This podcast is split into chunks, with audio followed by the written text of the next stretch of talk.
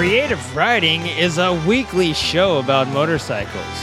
Sometimes this show has opinions, not necessarily facts. Most of the time, this show is opinions, not necessarily facts, and the opinions are strictly those of the a hole that says them. They're not representative of creative riding as a whole, and uh, may be outdone by the opinion of another a hole at any time on the show.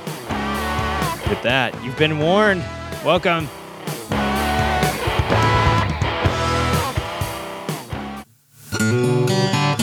Moto One Podcast Network.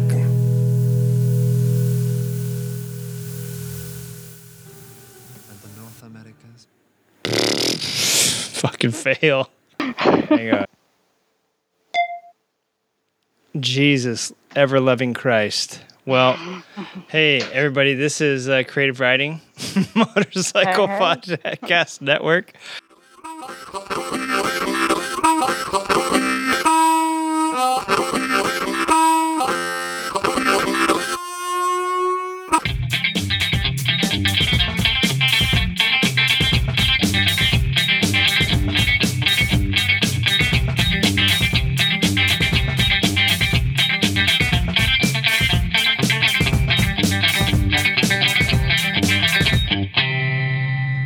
Hey, hey, hey. Welcome, everybody, to episode 100. And you know what it is of the Creative Riding Motorcycle Podcast. This is Junkman. Right now, I'm editing the show, watching Moto America Superbike Race, Race 1 from COTA a couple weeks ago. It's uh, Moto America's YouTube channel. They're posting up their stuff for free. Um, it says it posted up a couple weeks ago, so maybe they're doing it live right after the race. It's got Jason Pridmore and Greg White doing race announcing, and there is some sweet action happening on the screen. These guys are awesome. So while I'm doing this and editing the show, I did want to say um, I'm alone in the studio tonight, and Jay is coming along for tonight's ride with me. Let's break in right here with me and JJ Tippy Nene. I'm there with you in spirit. You are here with me in spirit, and that's as best as uh, I could expect. Because I wouldn't want you here with me in person. You know why? Because you're sweating balls. Well, that's a because I'm sweating balls, and I would feel bad if you were here sweating along with me. Um, it is hot as hell. I mean, it's pretty damn hot, and I don't. How wanna- hot was it over there today? so hot. No, just- Dude, I walked right into that one.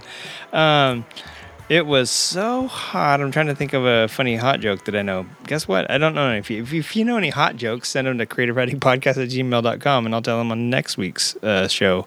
Um, no, it was so hot that literally um, I sweated a lot. It actually wasn't as hot as it was the other day, which is kind of telling because uh, whenever it cools down, you know that it's just the calm before the storm. You know what I'm saying? And so they're they're uh, forecasting like a hell of a lot hotter than like next. Uh, I guess thir- Thursday, Friday, Saturday, Sunday is just gonna like go through the roof. So if it was hot today, I'm just gonna be quiet and not um, complain about it. The reason I'm really glad you're not here is because I didn't want one of these. Oh, Oh yes, it is coming. It Yeah. will. You do have it coming. You, Yeah. you and Chris both yeah. we- talking smack on me in my absence. How dare you? Uh, did you hear me? oh, I deserve that one. Did you hear me though say that we like totally need? I said in her defense, she's not here, but uh, and then I was like, she's gonna totally give us one of these. Oh, when she yeah, you guys got some good burns on me. They, they weren't that bad though. I, I was I was waiting for him. I was like, oh, here we come. Here we go. we wouldn't really burn you. On the air. I, I could tell my ears were burning. Oh shit! Oh no! Yeah. Well, that's because it's been so hot. We were just talking about that. um, yeah. No. It's um. T- t- Wiggins is out today. We. Uh, it's funny because um. Let me think of what we did Friday. I don't remember. I don't remember Friday. That's how. I just forget stuff like that. But I think what was Friday? Oh yeah, that's right. Uh, Wiggins and I on Friday went to see one of my favorite bands, and he had never seen him before. I seen the guy a handful of times, and it was Bob Log, the Three. Oh yeah, I saw the video Oh, on his. oh, did he? on Oh, the- okay. Yeah, Wiggs posted a video. He had like a helmet on. Yeah. That, the- oh, that's his jam. Like, All right, everybody. Uh, this is Junk. I'm coming in here to throw in an edit. Uh, Jay and I went on for a good, ooh, probably about 12 or 13 minutes uh, about one man bands. And that's 12 or 13 minutes that we can use in this show extra. So I'm not going to bore you with all the details, but I will tell you we talked about Bob Log 3, which is who Wiggins and I went to see. Uh, we talked about Seasick Steve. We talked about Ben Prestage. We talked about Philip Roebuck. And we talked about Shakey Graves. All three great one man bands. And if you want to uh, go check any of those guys out, do it on your own time. This is a motorcycle show, and so I'm going to edit out all of this just because length of show and all that great, great stuff. All right, back to the regularly scheduled Badoobadaba. Uh, speaking of one man bands, I'd like to thank um, Dad Bod for making some of the music. I should put some Dad Bod music in our show tonight. Maybe I will. And then also uh, Arkansas Crybaby for supplying s- songs such as Cigarickin and uh, some of the other stuff that you hear, some of the funky bluesy stuff that you hear in our show. So, hey Jay, how you doing? That's enough. That's the uh, creative riding music show. Talk to you later. yeah. All right, all right. Yeah. So I'm doing good. Uh, my one of my friends, uh, Sonia, she came down from the Bay to hang out. Um, I had texted her uh, asking because she has a SV in her garage, an SV 650. She's the one who got me into riding SV 650. So, in preparation, I'm thinking in the future once I get back on my bike, uh, the repairs that I have to do. So I texted her. I was like, "Hey, do you have like some of the various different parts that I need?" Um, I listed off some parts, and she's like, "Oh yeah, we we have like all of this shit in the garage." I was like, "Oh sweet, can you like mail it to me?" And she's like, "Oh okay, well I'll see." And then like she texts me like a day later, and she's like, "Is it okay if I just ride down there?" and I was like, rad. "Hell yeah, just like come on down." So she's a sweetheart. She brought a bunch of stuff. Um, she brought me. Uh, I replaced my left foot peg, so I have a working foot peg now on the left side. Uh, she brought some handlebars for the tweaked ones that I have. Yeah, And- yours they just got like a little. It's not like massive, like one's bent down or anything, but they did get like pushed back a little. They yeah, they were tweaked enough because we went downstairs and I went to to you know put the handlebars left and right full lock, and on the left side you can totally tell it was like hitting the tank. So it definitely was was tweaked enough that it's hitting the tank. But um, so I have some new handlebars. They're, I think they're going to be like an inch or two taller than the stock ones I have, but it's nothing like too dramatic or whatever. And then um, Is is that what you and Wiggs were texting about the other day? You guys were like had a little something or other going on about um, basically looking at some stock numbers or something like that. Uh, I don't, I don't know. I don't remember what we were talking about. Wow, you mean my memory is better than yours? that is sad. No, and then she, uh, I got some. Oh, she also gave me a couple pairs of frame sliders. So I got some fresh frame sliders. Nice. Um, and then so I was like, hey, you wanna? Because I haven't been able to ride the bike, obviously. And um, I was like, I put the the the um, foot peg on, and I was like, hey, you wanna like just take the bike around the block just to make sure everything's you know running smooth. And she's like hell yeah. So she took my bike for for a spin and everything is in like fucking working condition. So i'm very excited about that. She said nothing sounds you know nothing the engine's fine. Yeah. so um all I got to do is replace the handlebars and the frame slider, and once I'm ready to ride, I'm back on the banana. So I'm looking forward to that. That's rad. Are you? I am thinking. How like what's your like how what is your health like right now? What's your leg like? Uh, I can't put any weight on my foot right now. I'm So still, still, on crutches. okay. Yeah. The thing is, when I, I saw the doctor two weeks ago, and he he said that not much healing has transpired in the last month.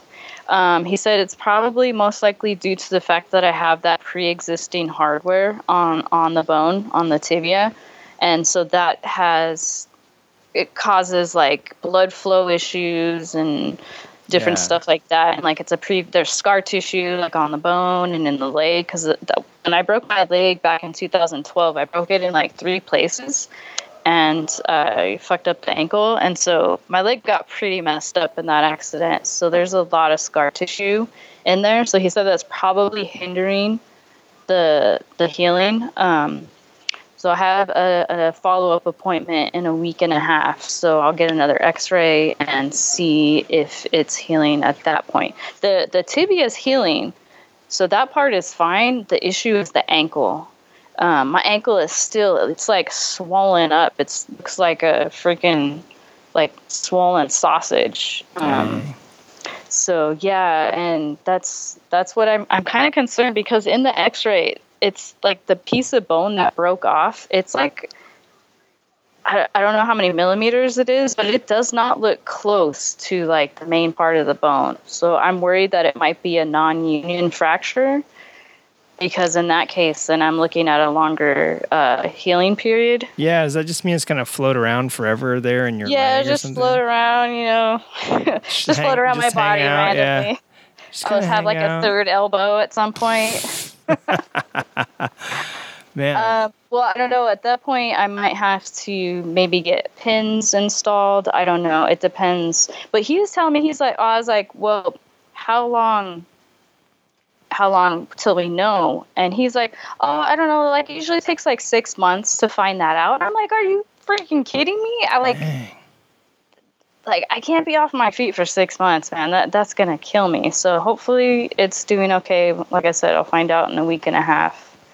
But um, I'm starting physical therapy around the same time, so we'll see how that goes. But yeah, so I'm still housebound. I haven't really been able to leave the house. On crutches. I've just been doing a lot of art. I want to th- say thank you to some of the people who have reached out for the commissions because you guys are helping uh, me financially because I do not have any income at this time. So please, if you would like a motorcycle art piece, I am accepting commissions. Uh, email me or reach out to me on Instagram.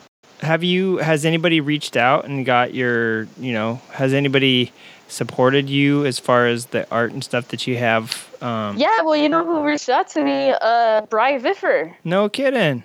Yeah, yeah. Because I was like, oh, because I saw he he had signed on the bottom of the email, and I was like, oh, I was like, dude, I know you. You're the infamous uh, field, producer. Bri Viffer, bringing us stories from around the globe, and then yeah, some. so I'm working on his piece. He, he he wanted two pieces, so I'm doing two pieces for him. I'm really excited about those. But um, I definitely please like if anybody's out there, uh, reach out to me. I'm trying to make the the pieces affordable, but at the same time, you know, yeah, uh, the value of my work. Like I, I'm sending out the first one that I did for um, the Chris Geis, who does So You Want to Ride a Motorcycle podcast. I just finished his over the weekend, and I'm sending it out. And I put in hours and hours on his piece, and uh, hopefully he likes it because I think it turned out pretty sweet. yeah. Well, you know what? He and he's mentioned it a few times, and he's a great guy. I know Lance. Um, I know you sent some stuff to Lance. I'm pretty sure, Mhm. and I know he's always pretty appreciative. And Paul, I can't believe he he also with me. Um, it was time to uh, do like uh, distinguished gentleman stuff last year, and I didn't know they needed they wanted a minimum donation or something like that. And it was funny because um, he stepped up and like donated a lot. He's he's always been here for the show and for um, you know everybody here, so I, it's really cool. I feel like he's like a super engaged uh, person. It doesn't surprise me to see that he um, commissioned a piece for you. He also was one of the first guys I think to jump on the Mimi and Moto uh, Nice. bandwagon when I was like, hey, you know, we have they they reached out to me with like a week left on their Kickstarter. But yeah, he's he's always there with uh, some cool stuff. Plus, I have his motorcycle about two and a half feet away from me. so that we can't thank you enough, Bri Viver. Yeah, no, Yeah. that's cool. That's really cool. Yeah, I know. I really appreciate it because it's like a lot of people have told me they're like, "Oh, you should start a GoFundMe." But I mean, honestly, I, I I prefer to do it with my art because I've always been wanting to kind of like support myself off of my art. So this really motivates me to like be on top of it and and have to promote myself. And it it it's kind of a win-win for me because it helps me financially during this time of need, but then also helps me if this is something that you know I really want to do for the future. So Yeah, yeah, for sure. And uh, not to mention uh, Patreons. Brian Viffer is also a patron of the show via Patreon. If you want to be a patron of the show, you guys make it happen. Um, there's something coming up. Well, I shouldn't even say it. Once you say something, then you have to do it, right? But anyways, thank you, patrons. I may be saying more than thank you uh, just over the air. We, I'm yeah. Let me let me not do what i just said i wasn't going to do. But anyway uh, thank you for all you do. If you want to become a patron go to www we don't have to say that anymore. Just don't don't go to www the really weird wieners uh, website is what you're going to find there. Just go to patreon.com forward slash creative riding and it should pop up right there. Creative riding motorcycle podcast making a weekly show about the people who ride and uh, the weird stuff that they do. Um, so thank you, patrons, very much. Um, I wanted to say that many of our patrons were also in our motorcycle uh, podcaster challenge riders group this year, which has real uh, stoked me out because you can really see, hey, there's some support coming in there. You know, people do love us for for whatever weird reason. But uh, I did want to say thank you guys for that, and um, the call in was uh, pretty much successful. I got to do a one on one with uh, Brian, and that'll be coming up pre- here pretty soon. There's two Brian's in our rider group, so Brian G, um, and so I kind of threw it out last minute. I'm not surprised that more people didn't, you know, see it. Who was looking at Facebook late on Saturday night? You're usually horking cocaine off a hooker's butt, or if you're in Wisconsin, you're out for tacos and cheese and all that great stuff. So I'm not surprised a lot of people didn't see it, but I didn't. I kind of had to throw it together last minute. I knew I was going to do it Sunday, I just didn't know what time. So some people missed it, but that gives me the chance to say, hey, you know what I'm going to do then? I'm just going to go ahead and probably do like one on ones. You know, you do them every quarter with your boss. You might as well do them with old junkie Turdman. right? So um, it was a success. I considered a success. Brian and I got a chat for quite a while. And like I said, you'll be hearing that coming up pretty soon. And also the roast my bike, man. We friggin' failed. Even if you, even if the call in with you, and we figured out the audio problem, obviously, because Jay is on with us this week. The audio problem is don't buy um, aftermarket earplugs for your uh, iPhone because it'll mess everything up. You know what? Here's what- that that roaster bike, man, it was it was like such a tease because I was like, okay, are you gonna roast the bike at any point? Yeah, I know. It was such a fail. We've only done two, one or two good ones, and it's only when we had other people, like at Lucky Wheels once, and then I think when we were at uh, Atlantis Motor Garage, we did. And um, I think maybe Kevin from Steady helped us roast one once, but he's good at, you know, he's he's got an eye for that sort of stuff. Um, hey, I want to ask you real quick, by the way, before we get into the upcoming events, because we're going to go to a, a break here pretty soon. But did your headphones? You we're we're uh, we're talking now, and we couldn't get a hold of you last week because uh, there was your voice wasn't coming through. Do your he- are your you're not on the new weird like headphoneless jack iPhone, are you? You're on no, the, you're on the old I one. can't afford those those Yeah. new technology things. Trust me, it's not worth it. You had to buy all sorts of adapters to get the stuff to come through. Yeah, I've heard they suck. Like it's Yeah. a pain in the ass. Yeah, you basically just have to buy an adapter, but it's just more stuff that you have to buy in order to make what used to work just work. Um, I and then you can't charge it at the same time as listen to headphones, obviously, because like you you need the port either for the headphones or for the charger. So you have to like if you're charging it, you have to listen to a Bluetooth device, and if you're in the office charging it while everyone else is working, and you don't want them to hear your loud and vulgar podcast, you have to plug headphones into the U- into the Bluetooth speaker anyway. So so yeah, it's a big pain in the butt. Apple total fail. But what I was gonna get at is, does your um your headphones that you have now have three rings at the end or just two rings on the end? Because I bet you that's why you couldn't talk to me the other day. Um, the oh, the ones that I have now. Yeah, that you were trying to use. Oh, that would entail me unplugging them. Oh well, yeah. Never mind. Never mind. Don't do it. Um, if it's working, it's working. But if it's a, uh, all the Apple stuff, since it's a left, right, and microphone, there needs to be three rings. So it's a TRRS, which is a tip ring ring sleeve, and um, most plugs are just for stereo, so it's ring and sleeve. And so there's like usually only two rings are you know there's like two round little notches Right. on your thing, and all i stuff like Apple stuff has three because there's one for the extra one for the speaker control so that you can like Ah. yeah. So if yours only had two, that's probably why you could hear us but you couldn't say anything back to us. Uh, well, the the iPhone ones, all the ones that I have have three little ring things. Yeah, yeah, yeah. You need three. Yeah. Oh, so it did have three. The ones you're The trying the iPhone ones. Yeah, I don't know Huh. about the one I have now. Yeah, I don't know why it wasn't working then last week's. Uh, I don't know. I, I I have no idea. Yeah. So hey, listen, everybody. Um, thank you. I hope Fuel Cleveland. It just happened uh, Sunday. I hope everybody had a lot of fun. The Deus Biker Build Off also very fun. Uh, that happened down in Venice Beach. Um, like I said, I went to a concert with Wiggins on Friday night. Saturday night uh, or Saturday, we it was his daughter's birthday, and uh, his dog wasn't looking so hot. He's got one dog that's about 112, but just a little bit younger than me. Um, and then he's got another dog that is she looks real young, but she had some surgery or something like that, so she wasn't feeling good.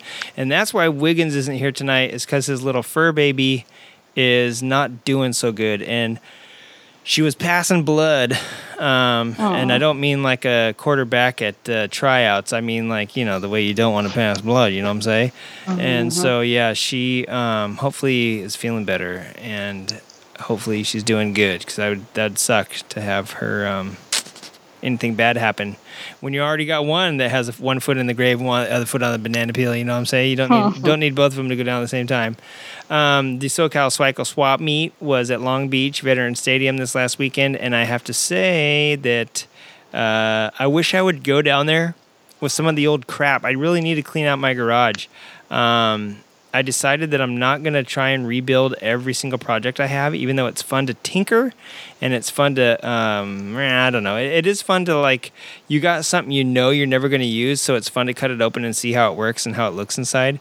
But at the same time, then what are you going to do with it? Like, I eventually have to get rid of it anyway. So I'm kind of like looking to get rid of the bunch of the stuff that I have.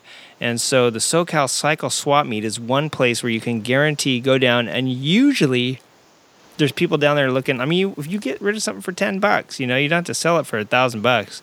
So if you want to get rid of all your trash and make someone else very happy, next month I suggest going down to SoCal Cycle Swap in Long Beach and then visit Jay and buy some art. Um, use all the use all the money from the stuff you sold at the swap meet and go buy some of Jay's That stuff. you know, that's I should go to the swap meet and just set up a table and put some of my stuff out there. for shizzle for shizzle and next time um, creative riding has an event going on you should do that um, it would be actually not too shabby that's not a bad idea Yeah, I'm actually working on getting some saving up to get some prints made because once I get some prints, it'll be a lot easier to sell a lot of my my work. Mm-hmm. Yeah. You know.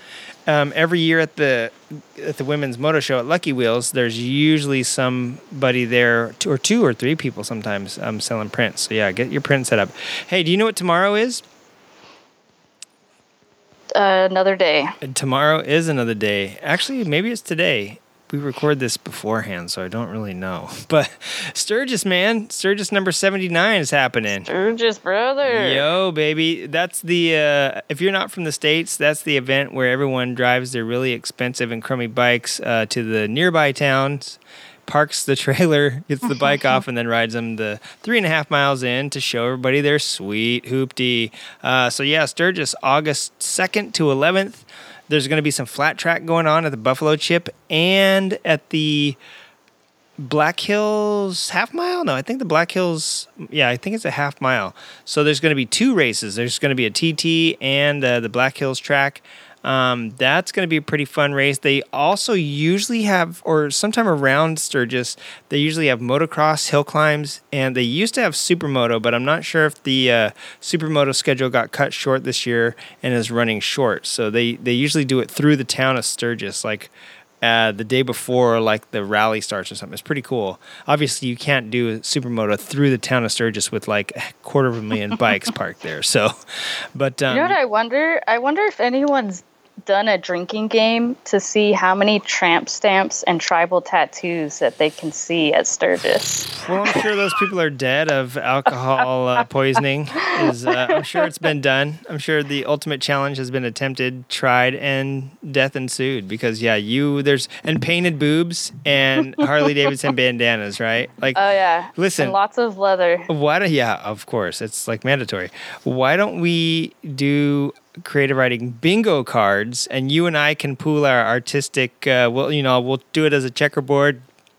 I'll take one half, you take the other half, and we will pool our artistic capabilities and we'll make some Sturgis bingo cards that we can uh, give away to people who might want to go to Bing Sturgis and say yes, I, I, think did. that's a good one. I did see a woman with at least 47 um, beaded necklaces around her neck. And yes, I did see a man with a raccoon tail hat on. Um, And they both had tramp stamps. Double bingo. Uh, yeah, so that ought to be pretty fun. Um, August 7th, Boswell's Hooligan Racing coming up at the Putnam County Fairgrounds in Putnam County Fairground. Um, August 11th, Vintage Bike OC down at Castanedas at Huntington Beach in California. August 16th through the 18th, the High Pipe Festival at Mountain High Resort, which, Jay, I plan on going to this. You know Liza's coming to town that weekend? Yeah, that's what I heard you say. Liza's coming to town. And she wants when go- that?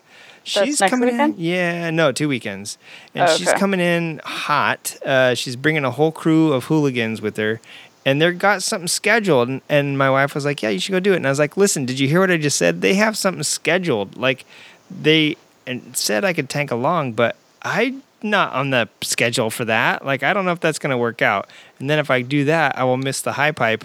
The only time it's probably going to be in SoCal. So I don't know. We'll have to see. I'm flying by the seat of my pants on that one. I'm not 100% sure how that's going to work out yet. Yeah, I, I, we'll see how I feel if I can make it or not. Yeah, yeah. Hopefully you can put some feet uh, weight on your feet. Put some. You should put your feet on a weight. Yeah.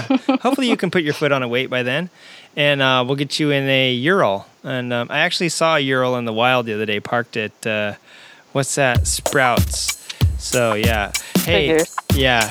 And I wanted to tell you, not only is August 11th the uh, Vintage High Pipe Festival, but um, August 10th, everybody that won, the two people that won the tickets via Law Tigers, America's Motorcycle Lawyers giveaway, they are uh, going to be honoring the Sacramento Mile. So that's happening August 10th, I believe, is the makeup date. So that's coming up in a couple weeks as well. So be stoked on that. And real quickly, before we go out here to some sound effects, uh, August 24th and 25th, the Carnival of Speed put on by the Sweet Talker, Dirty Walker, Brady Snocker. Um, that's going to be at Willow Springs International Raceway. Two days of fun, uh, bikes, craziness, um, all that great stuff. It's going to be pretty amazing. Um, August 28th, Bikes and Burlesque at the Cobra Lounge in Chicago, Illinois. September 3rd, I am super excited for this one. It's Ghost Biker Explorations interview. Jay, you have to be here September 3rd. That's weeks away. You can you can make this. Yeah, it should be good then. Yeah, and Spooky Spokes is coming up, which means uh, perfect timing for Ghost Biker. And you'll hear a little bit of stuff later in the show. Um, we talk about maybe some stuff that we could do for Spooky Spokes. So we'll see if we can actually pull it off. Jay, Yeah. listen, I'm going to mute you. And guess what else I'm going to do? Take us out to commercial break. All right. All right. All right. Yeah. Tipperary Robo. Hey everybody, this is Nathan Flats from Flats Tires, reminding you to come on down and get everything you need for your bike. We've got tires, they're round, they're made of rubber, and we supply everything you need, including valve stems. The only thing you need to supply is the air. That's right, come down to Flats Tires. We're on the corner of State Street and First, down in Epperton. For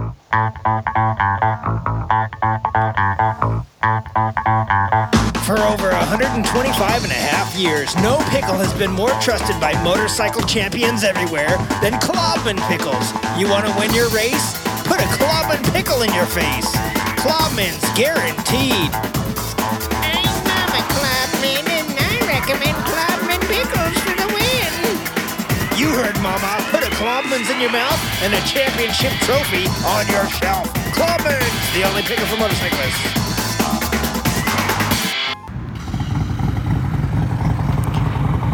Hey there, listeners. This is Patreon subscriber Narissa coming to you from inside my helmet in the land of beer and cheese, Milwaukee, Wisconsin. You're listening to the Creative Riding Podcast because you're obviously ridiculously good looking.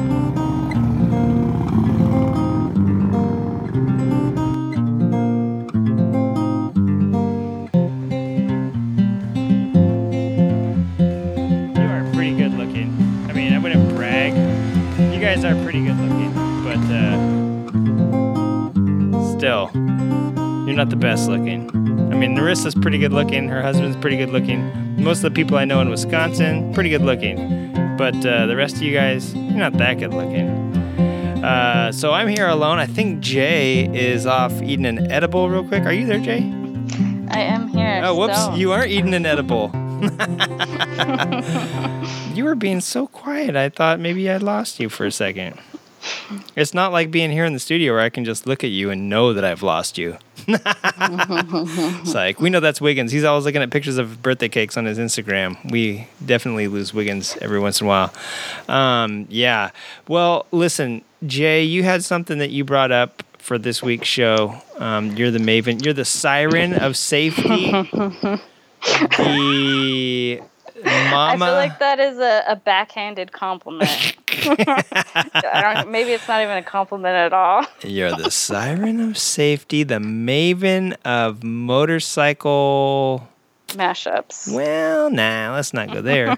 You're the uh, queen of. I'm trying to think of things that go with safety, but really, safety is safety. I mean, I can't think of a synonym for safety that starts with an M or a C. That would be mashups and crashing, so let's not go there. um, but yeah, you wanted to talk about safety. Yeah, well, specifically, I wanted to. I've been thinking a lot, obviously, about safety, and you guys talked a little bit about that last week. But I was more thinking about bad habits that riders have. Um, just because I've had a lot of time on my hands to think about, like, the accident that I was recently in.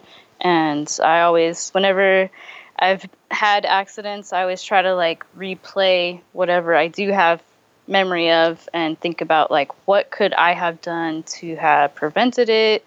What was stupid? What can I do next time to make sure this doesn't happen again? Um, even in the times where it has been obviously been someone else's fault, I always try to look at like, could there have been something that I could have done to avoided it regardless? Yeah. Um, but while thinking about that, I was thinking about just bad habits that we as riders develop over time and how some of those bad habits can actually potentially be dangerous because you know if you're in an emergency situation uh, say you have to maneuver or whatever if you don't have good habits developed you know you may just go back to that whatever that habit is that you naturally have and you might be hurting yourself you know. So i've been trying to think about different things that i do on the motorcycle that are are bad habits that are not safe that are like potentially you know risking myself getting hurt because Yeah. uh, I, don't want to get hurt again Yeah, for sure. I, I've uh, I've been in enough accidents now, and I've been lucky enough to be alive and to like pretty much be able to continue to ride despite the severity of some of the accidents. So I'm very thankful that I've been able to learn lessons from each one of these accidents. But I really, really, really want to stop learning the lessons the hard way. yeah. You know, I'm kind of Yeah. I'm getting older now. I I don't think my body can handle much more metal plates and screws inside of it. I already have like a plate on my right leg and in my left arm and I have lots of scar tissue everywhere. So I just want to make sure that, you know, I learn my lessons in my head and not on my body. right. Uh, yeah, and you know what? And that's you and I had talked in your defense again last week. We didn't badmouth you as much as we could have, but we also it is true that um, you know I wish you were there last week, but also we, afterward you, you we texted a little bit and you were saying you know what like given the amount of actual uh, like street time and miles ridden, you're actually not that bad. Like if you take the average person and they're like say I crashed like in my first uh t- I don't know, like 7,000 miles of riding, right?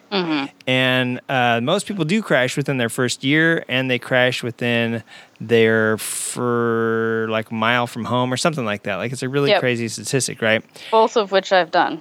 Okay, right, right, and um, also, we, you know, I'm guessing that that's within like the first like a thousand or two thousand or three thousand miles that they ride because mo most people only ride motorcycles, you know, three five thousand miles a year, something like that.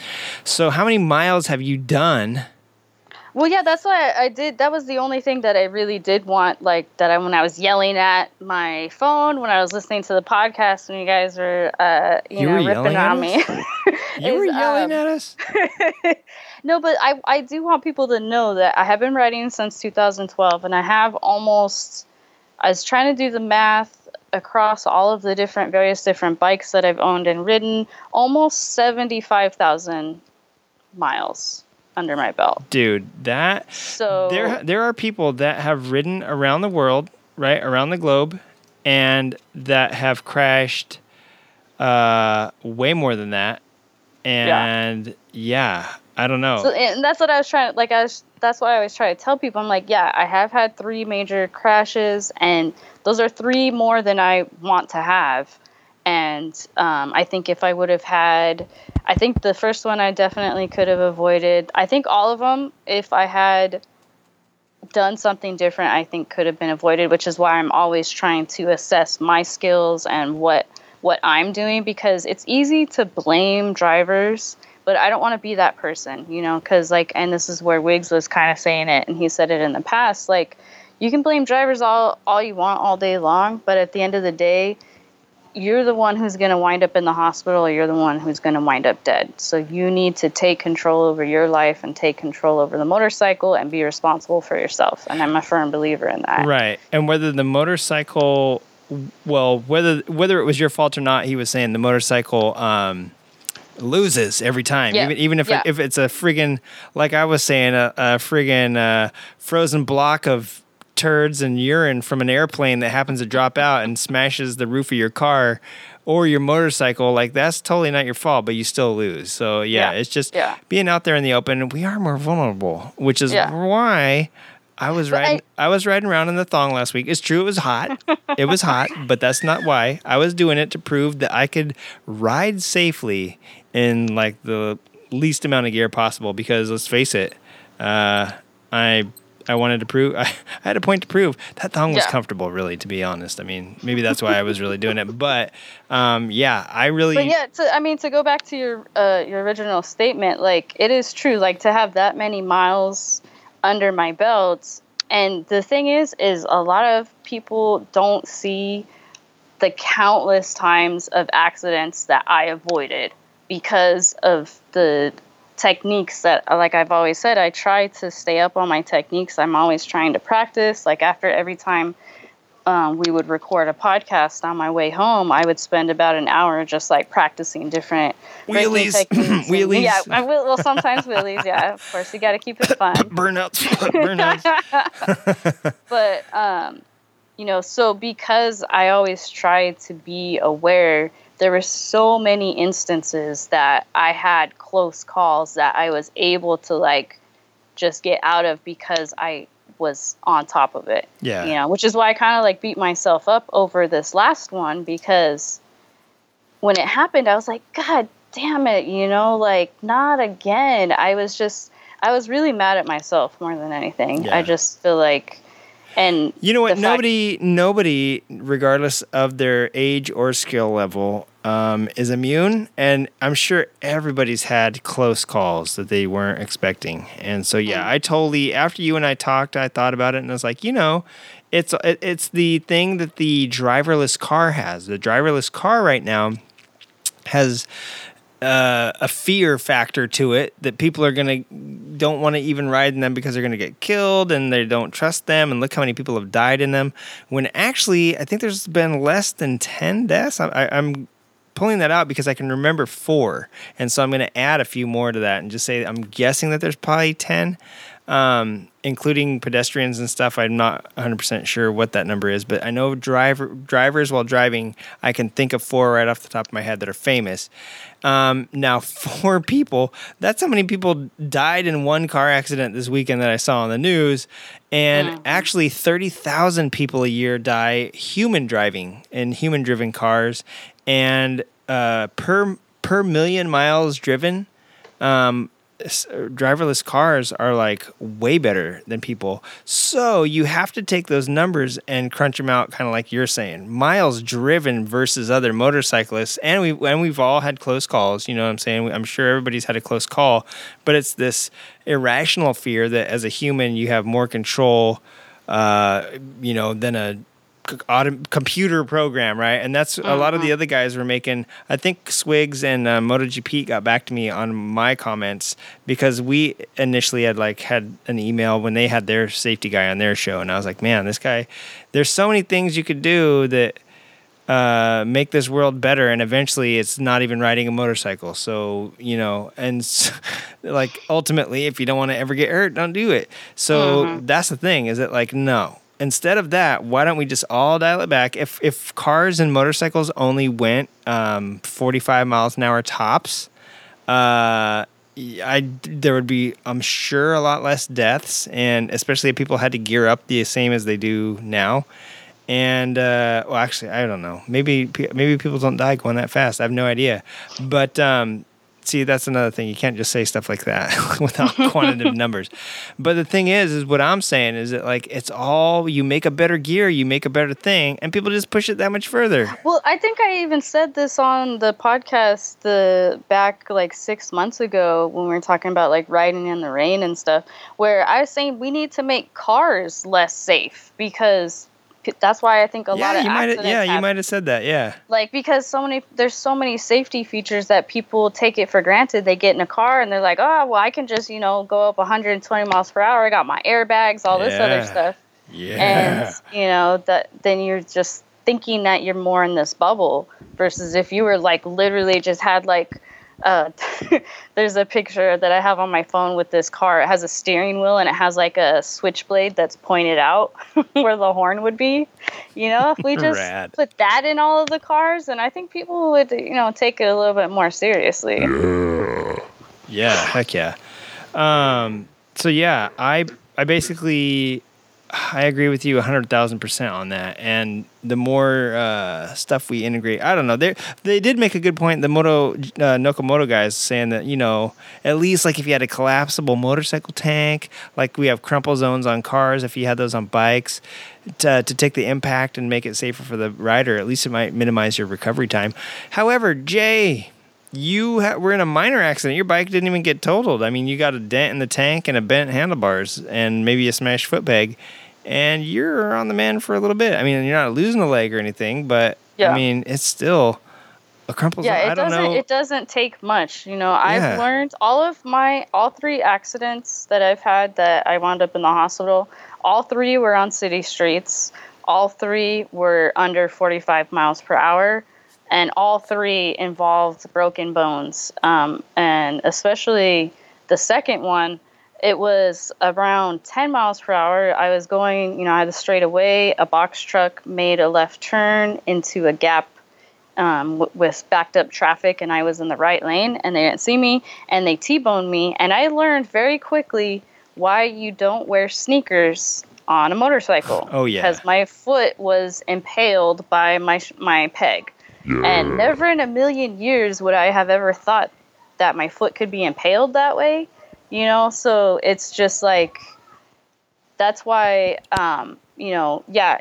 For instance, when you guys are talking about high vis stuff, like yeah, that's not a, a bulletproof uh, protection, but it's any little thing that you can do is what I try to do nowadays. Like Yeah. I'm definitely trying to do the most that I can because I've learned those lessons the hard way. Yeah. You know. Um, now, having said that, you prepared a list of safety items or something like that. that Oh well, no, I was talking over. about uh, uh, well, b- habits. So going back to that, um, the the accident that I was involved in was uh, involving a left turn. So I was in the left turn lane, and so my question is, what do you as a motorcyclist do when you come up behind a car that's in the left turn lane?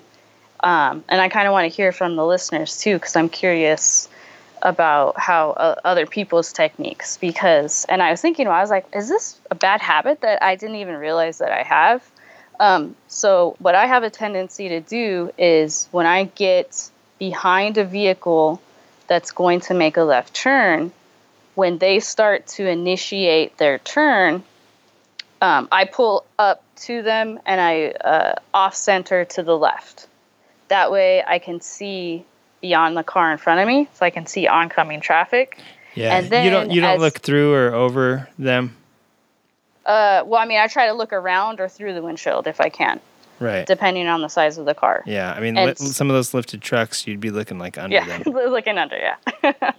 but so I'll I'll pull to the left of center um, of that car, and then as they start to initiate their turn, I will follow staggered, kind of behind them, so they kind of shield me from the traffic, like the oncoming traffic, and then I just basically kind of, uh, you know, follow very closely behind them. And so then I was talking to one of my friends, and I was like, "Is that that that's a bad habit, isn't it? Like I shouldn't be doing that." Because I You're like, I got- tailgate them right till the last minute and then uh, pop a wheelie into the back of them.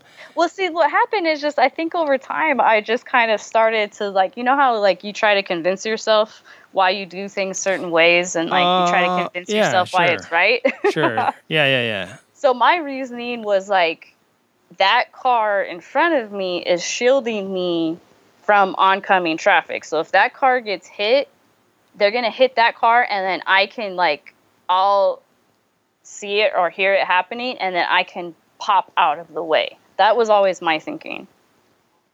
And Yeah. so Wait, wait, wait, wait. So walk me through this again. I'm sorry, one more time. You're so there's a car in front of me Uh-huh. that's going to be turning left, and I'm turning left at the same time, right? Uh, like they're in the same lane as me. okay.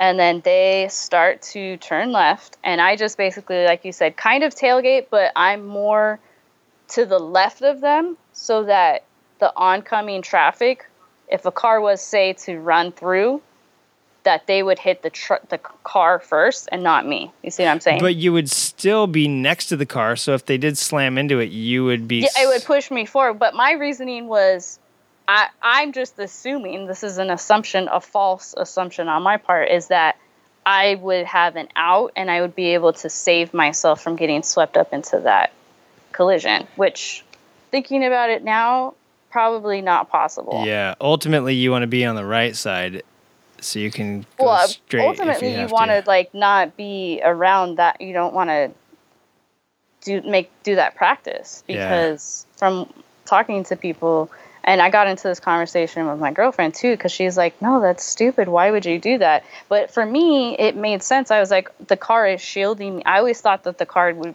would be shielding me Yeah, from oncoming traffic. Imagine if they're getting slammed though by a, a car coming toward them. Like that's going to be Yeah. terrible for you. You're going to get hit by two cars then. right, right. So, and I think also I might have developed, and this kind of leads back to like how we develop bad habits as riders. I think that because my previous two accidents haven't been in, all of my accidents have involved left turns. I have, I guess, kind of uh, anxiety around left turns, and so I think I just must have developed that habit out of fear of just being out exposed in the intersection as a motorcyclist. So Yeah. I think I was using the car as kind of like like I said, like a shield, and that that was helping with my anxiety about the whole situation. Yeah, no, and definitely here for me, I think that you have a form of PTSD um, from Oh, yeah, all these definitely. from all these crashes now. You know, Oh yeah, most definitely. I mean, I still like I think I texted you guys. I still have for especially after the second one, I would wake up in cold sweats from just uh, having a nightmare of a car slamming into me right? and like my whole body just like seizing up. Um, and I mean, I still experience those nightmares even to this day. Yeah. Uh, I don't want to make light of the situation, but I wake up in cold sweats when I put my sweats in the freezer. bam, bam, bam, bam. well, Worst that would dad be nice joke during ever. the summertime, man. Yeah, But, I, yeah. Right now, right now. If you were here, I would be saying, "Hey, "Listen, Jay." Whoa, killing myself there. I'd be saying, "Listen, Jay. I'm gonna go get us the cold sweats right now because it's hot as all get out." Um, we're coming up on an hour already. Can you believe it? Oh yeah. Yeah, man, we're ripping, ripping and gripping.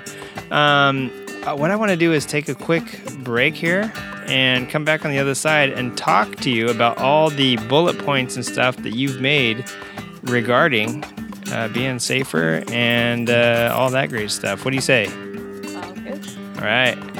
Be right back with Creative Smelly Podcast. I don't think I can mute you, but I'm going to mute myself. What do you say? Must have muted her. All right. We'll be right back, folks, with, uh, yeah, stick around.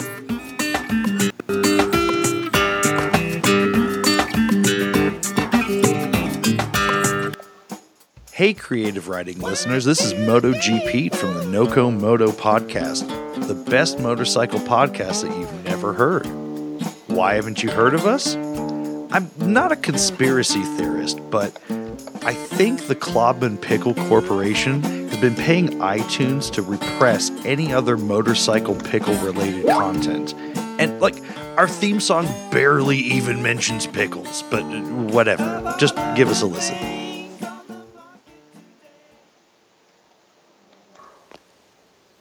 Hey there, this is patron Matt from My Motorbike Obsessions. I'm currently coming at you from Tokyo, and you're listening to the Creative Riding Motorcycle Podcast, probably because you ran out of all the other podcasts to listen to, and you really dig motorcycle haiku. Later. Hey, creative riding listeners, this is MotoG Pete from the Noco Moto Podcast, the best motorcycle podcast that you've never heard.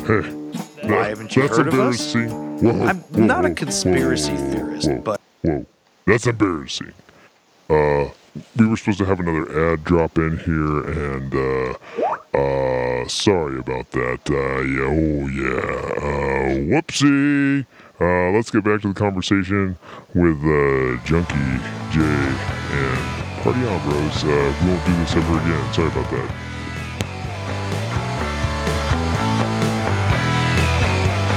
Jay, are you there? I am here. Dude, did you hear that crazy voice? It's like you had a hype man for a while, and then it was like he came in and just saved the show from making a terrible mistake. Uh, I almost played the same ad twice. Man, we gotta get a better producer slash Such a professional over there. slash host slash everything else that we try to do. Uh, also, this music brought to you by my phone, you jerks. yeah, but you did hear in the background of that Klobman Pickle via Noco Moto podcast uh, ad, that was Arkansas Crybaby playing Sigarican for us there in the background. Speaking of one man bands that Jay and I were talking about earlier, Jay. I'm gonna give you a rad intro riff for your uh, your motorcycle safety um, or bad habits segment. You ready for this? Let me see if I can do it.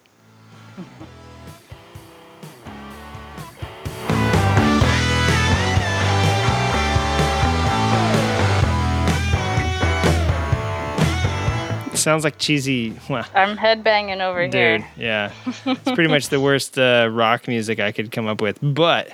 Uh, it's all for you. It's all for your. I was gonna say, Jay's bringing do do do do some rad info do do do do, but you know I didn't have time to do all that before you called in. So instead, I just did it just now, and I want to hear all about your um, Yeah, bad habits. Like, what do you got? You got a little list there for us. Yeah, yeah. So, well, I wanted to know, do you have any bad habits? Oh, I for sure have bad habits. Um, Hit the- me with one of yours. one of my bad habits I used to be I don't do it anymore because I've seen too many YouTube videos g- gunning it when the light turns green. I actually haven't I haven't done that in quite a while. Um, y- the last time I did that was uh, it's been over like a year or two years, maybe even three years. I have I've I've made that not a bad habit for a while. I've I consciously uh, after seeing so many videos of people oh well and living in LA, you know how people run red lights here. So yeah, I don't need that.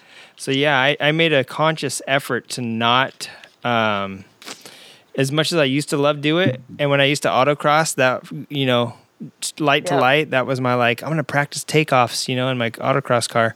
Uh, I would do that, and then one day I saw this old man. I just happened to be looking down. I used to do it on every light because my friends and I used to drag race and autocross, and so that was like my practice, right? And one day I happened to be looking down, just enjoying some music, and I look up in the light screen, and I'm like, yeah. And just as I was taking my foot off the clutch and about to give some gas there, uh, an old dude in this like green, like 1971 Chevy C10 or whatever the hell they used to be called back then, comes barreling through the intersection at at least 65. He saw the light changing like a quarter of a mile back, and he's like, I'm gonna get on the gas. I'm not missing this baby. Like I can't. this truck won't slow down in a quarter mile. So what I'm gonna do is gas it here and hope that uh, hope I make it. and sure shit, he ran that red light by at least like a second and a half or two seconds. Well, like I would have been in the middle of the intersection at you know had I like you know dropped the hammer right when the light turned green. So that was a wake up call, and I thought about that over the years. Although sometimes I still do it on Spamla, I definitely look both ways before I even mm-hmm. take off now when the light turns green. I used to just floor it, but yeah, that Yeah. was a bad habit. You know, once I got the when I got the banana, I I started developing that bad habit because that bike just has such great low end torque, and it was just so much fun to take off from the line.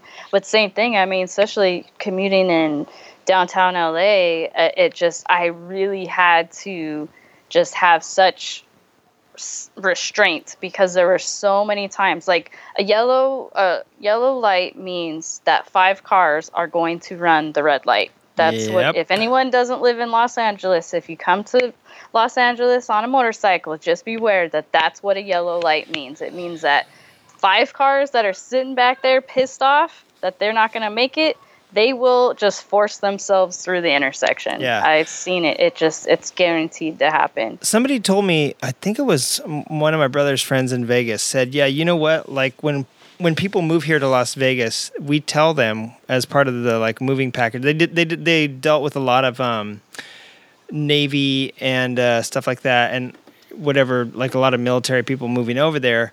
They they would give them these like welcome to Vegas packet that had specifically in there what to expect living in Vegas. And one of the main things was Vegas has uh, really big, wide streets that are sometimes like four and five lanes wide, just running through the city. Yep, And yep. shit, a lot of a lot of states, other states don't even have highways that wide. so you get people doing like 80 miles an hour plus. It said right in there on red lights, expect four cars to go after the red yep has turned red. So don't go on a green when your light turns green. Wait because there's usually four cars, and that literally said that in their move, like "Welcome to Vegas" uh, paperwork that they would give every so every sad. new resident. Yeah, and it happens here in LA all the time. Part yeah. here, here's another thing that happens in LA, and another good reason not to, you know, shoot the uh, thread the needle on the green, shoot the bull, shoot the cannon. Um, what happens is uh, well, like I do this in my car too. There are no left turn lanes arrows in LA except for at like mm-hmm. super designated and super busy intersections. So if you're not in one of those like super super busy intersections, it's yield. So what'll happen you'll get three cars pulling into the intersection waiting to go while LA traffic is going by Yep. and there's like you know there's eight cars queued up to turn left but Yep. five of them are in the intersection and you know when those guys go when the light turns red and everybody else Yep. stops because nobody else stops until it's red. When it's yellow, people are still like, yeah, yeah, it's not red.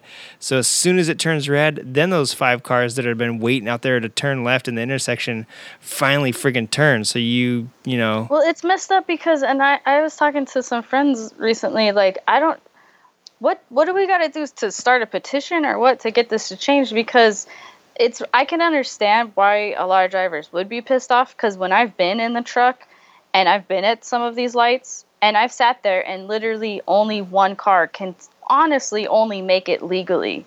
Like, Yeah. I've literally sat behind 20 cars. And if everyone's not being an asshole, then one car at a time can only really make it. Yeah, And no, that's just- that's true. That's the thing is that's why there's three in the intersection because they know once that one car starts going, they just follow. You know, they they Yep. go too because you can't stay out there in the intersection or the other traffic Exactly. can't go crosswise. So that's why you you inch out. You know that one guy, and it's usually old people or like people that are a little little street shy that don't Mm-hmm. creep out into the intersection. They wait there at the line, and you know the people behind them are just like, "Fuck!" Oh yeah, those they, they I, I've seen people like literally get pissed off because they they know they're never gonna go because Yeah. you have to be out in the intersection to turn. So yeah, they're they're like, dude, this is one of those people that just sits here and actually waits for the, the Yep. turn to go. So yeah, that's a bad habit going on going on green. Um, I, I quit doing it a few years ago, and I'm alive because of it probably. yeah, yeah. What about uh, number two? What you got there? Okay, or what so- about you? You throw me a bad habit that you got. Um, well, I have another one that is I'm not sure if it's a bad habit. All right, that's all the It's time we got on this week's show. No, just kidding. Uh, um, I because it depends on who you ask. Because I've heard a lot. it's listening to music in your headset. Hmm. I've heard a lot of people say, absolutely not. Do not listen to music. That's distracting. It, you know, you can't pay attention. But then, like on the other hand, I was talking to my girlfriend, and and I'm more on this side of things where she listens to music because it helps her focus. Because for her, and same for me, like I can get a bit ADD, and so then I get kind of distracted. And if I have that music kind of just playing in the background, it gives me something to single-minded focus on. But at the same, on the other hand, there's been times where I'm splitting, especially during rush hour traffic on the freeway, and I will just turn it all the way down because I need to focus. So I don't know. I've been trying to consider. I don't think I could ever ride without having music, but I definitely have begun to regulate it more so that it's not as as distracting. Yeah, that's a weird one. See, I don't think that that necessarily has anything to do with safety because if you think about in your in cars, like who rides around in complete silence in a car? Yeah. Well, actually, I have a story about that because when I first moved to Long Beach, I was on my Harley and that had loud pipes. And I was coming home. I was literally just one block away from my house and um, I was approaching the intersection. I had my headset with my headset, and I'm kind of halfway deaf, anyways. I have really bad hearing. I have like 30% hearing loss as it is due to other factors. Um, and so my headset's usually all the way up and I was approaching the intersection, and I almost got T-boned by a massive fire truck because I didn't hear it. And so that were you was were you listening to music at the time? yeah, I was listening to music, and so I had a green was light. it and um uh what's it what's that famous band from it was LA? German. It was uh, German industrial music. oh my god. Was it uh Ram- what's that? Rammstein? Yeah, Rammstein. you were listening to Du hast? Du hast mis du hast mis gesagt. Yeah, I was listening to Norwegian metal. Oh my Just god. blasted all the way up, you know. Because I was going to But- say there are a lot of Motley Crue. That's a band I was trying to think of. There's a lot of Motley Crue songs that have false like alarms and stuff. Oh, I hate those. wah, Yep. And the guitars kind of sound. those songs. So yeah. listen, you could get confused. Oh, that was just uh, sirens on the song, and then yeah. Yeah, but that that was one time where I it was it a oh shit moment? Like, was it that bad? yes, really? it was literally maybe eight or ten feet. Um, I had uh, when I entered the intersection, I saw the lights in my peripheral vision. I saw them on my right side, and I was like, okay, I can't stop, or they're gonna peg me. So I just gunned it at that point. But it was extremely close, and it was definitely one of those moments where I was like, okay, I need to maybe keep my music a little bit lower because on top of having the loud pipes, it just totally drowned out the sound of the siren. Yeah. Well, that's uh, yeah. I mean, safety at that point. I know uh, for sure. Even in cars, it'll tell you like in most handbooks and stuff, you can't listen. You know, listen. That's why they don't want you to listen to loud music over a certain decibel. They don't want your car to be over a certain decibel. Is because not only for other people's ears, but for the safety factor. That yeah, you need to be able to hear sirens from X uh, blocks away, and if you can't, yeah, then you can get a ticket for it if you don't yield because you couldn't even hear.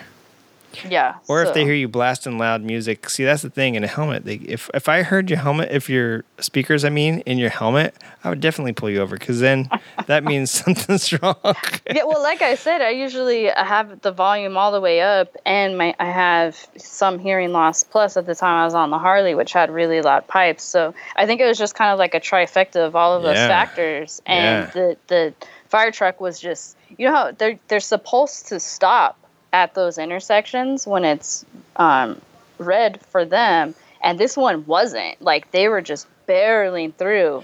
Listen, so I got listen. really lucky. you got a one. motorcyclist with a small person on it versus like a family of four in a code nine house fire. I think you're just gonna run over the motorcyclist. You know what I'm saying? I mean, I don't want to.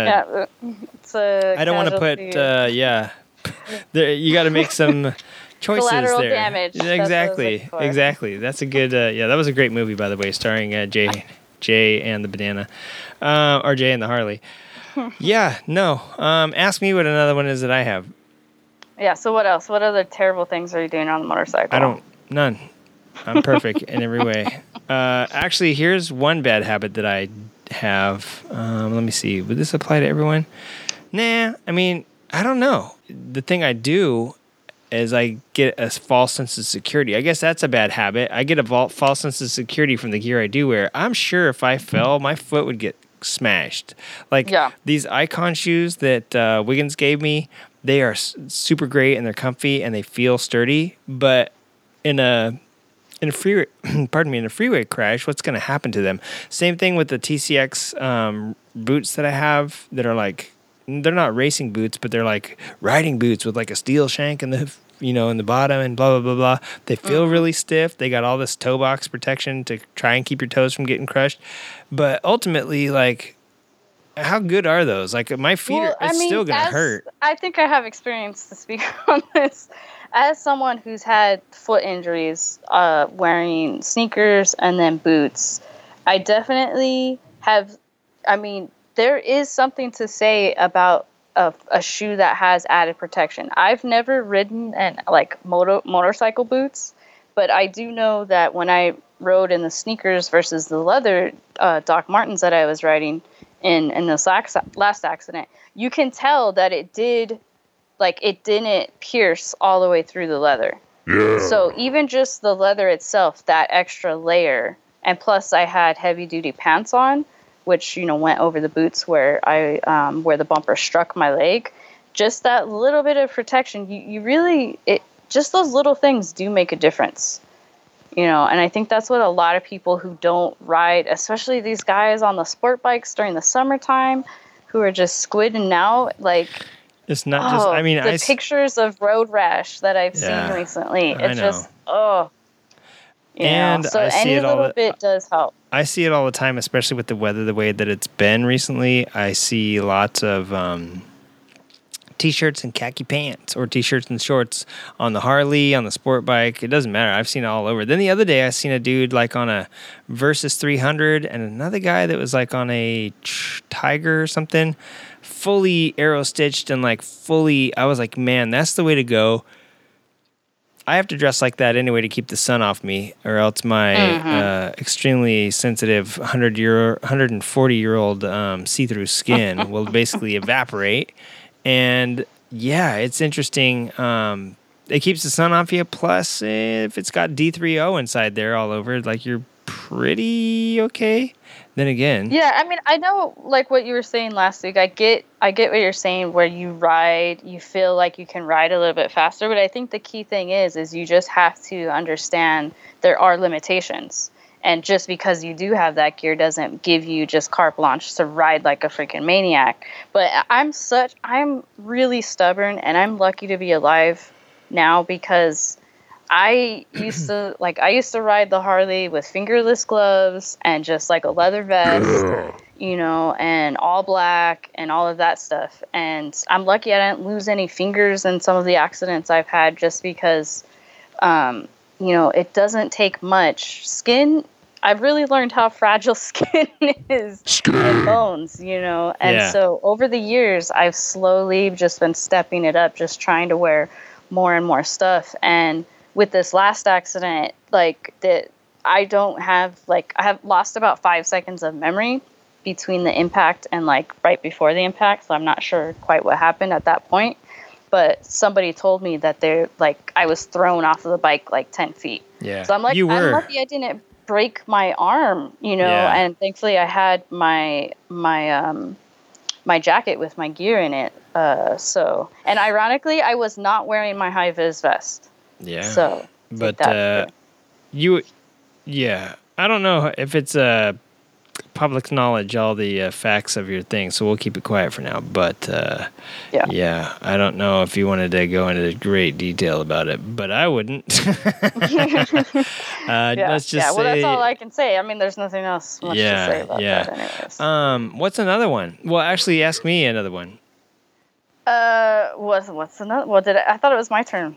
I oh yeah, yeah, it did Yeah, I did. Yeah. Um, well, I think a good one, and this is one that I'm guilty of doing in the past. I think I've gotten better at it.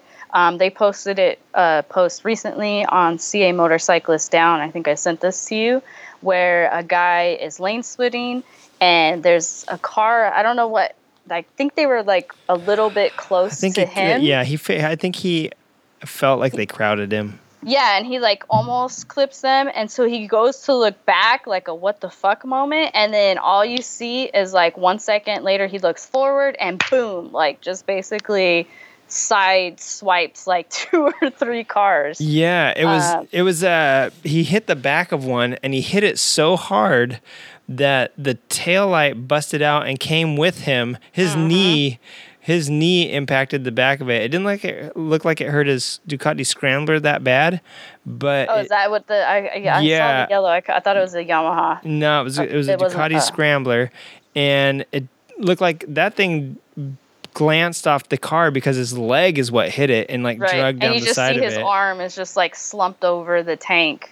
Yeah, and pieces of the taillight came with him on a little quick ride up to the front of the car, and he gets off the car and he's doesn't seem that jacked up at the time, but yeah, the picture shows that his knee got pretty Yeah. mangled. I'm assuming he just had jeans on.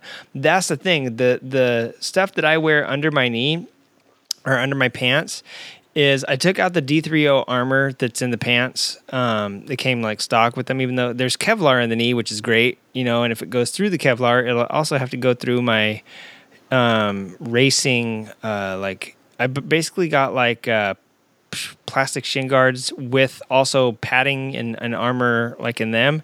And they go over the knee too. Like my knees are like the worst part of my body. I'm so afraid of like my knees getting jacked. yeah. And It's not so fun. yeah, and so that's where the protection covers my knee and my shin.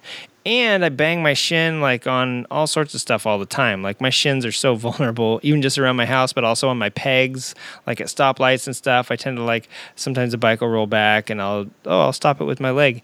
Well, some days I forget. I don't have my stupid shin guards in, and bam. So I, you know, I usually try to wear those, but that's the false sense of security that I'm talking about too. Like, who know? I, I've never had to test them out, so who knows if they'll just like blow apart and take my leg with them or not. Mm-hmm. So But yeah, so like don't look I- back. Is like yeah, the well, that's the thing is like I am guilty of this. I've done this, especially being on the bike so frequently in Los Angeles and dealing with so many stupid people on the road. I, Here's the deal. as a newer rider, I I would always be like. kind of getting in in my emotions which is the thing that you're always told not to do is don't like react don't get involved in and, and just being like like what the hell is this person's problem? Why are they doing this? Why are they doing that? And there have been times where i have looked back at someone like what the hell? and almost rear-ended somebody. So i definitely know that it's a bad habit. It's like an impulse because especially if someone's being an idiot um, and Yeah. you go past them, you want to like express something, but you, you gotta not do I don't. that. That I know. That's the one thing. I'm such. I mean, I get pissed off when people do stuff too. But my thing is that like, uh, once in a while I might raise my hand, like what the hell, but I never quit looking forward.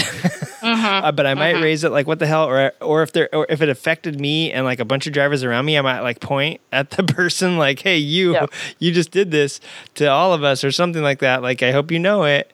But I've never like wagged my finger or flip them off. I don't want to. I don't want to encourage them. My whole thing is like, and it, and it's usually stuff that happens in front of me. I you, if I've only ever done that, it's not like I do that all the time. Like once in a while, I'll point or shake my fist or something. It's been like you know once every five years that I have something's actually happened for me to do that.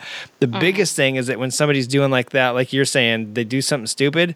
I get around them and I get the hell out of there. Like I never look back because I'm always focused too much on the next a hole Right. coming up in front of See me. See that that's the smart and safe way to do it. Yeah. I'm on the other side of that because I'm stupid. you gotta like let them know. You gotta give them your two yeah, cents. It's uh, you know, it's an impulse of mine that that's such a bad habit of mine is constantly like I don't know how many times I've told stories on the podcast where I'm like I flip people off and like you know I've gotten You into should- sticky you- situations. Yeah, you I- showed me some terrible. sticky situation videos before where Yes, you had some it's- I- people, uh, let's just say, I, chasing you down. I'm not a good example for that, and I admit it, and it's totally a character flaw, and it's something that I'm working on. But like I think I mentioned the one time where I had like this. Uh, uh, it was right when I pulled out from where I live, and then someone almost merged into me, and then um, I was reacting to them, and then the light was red, and I was going to split, and I just basically did like a ping pong yeah. in between two vehicles. And again, that was something that could have been prevented if I hadn't been focused on letting my emotions get the best of me Yeah. and reacting to that person. Because then you ping doing- pong between two people that didn't even do anything. Exactly. Yeah. And thankfully, that wasn't anything serious. No one was hurt. But again, it's just the habit of that I have of like emotionally responding to those situations. Yeah. I'm just really have to learn to just let it go and do like what you said. Just focus on going Yeah. forward. Dude, I focus. Leave it behind you. Yeah, because you got to focus on the next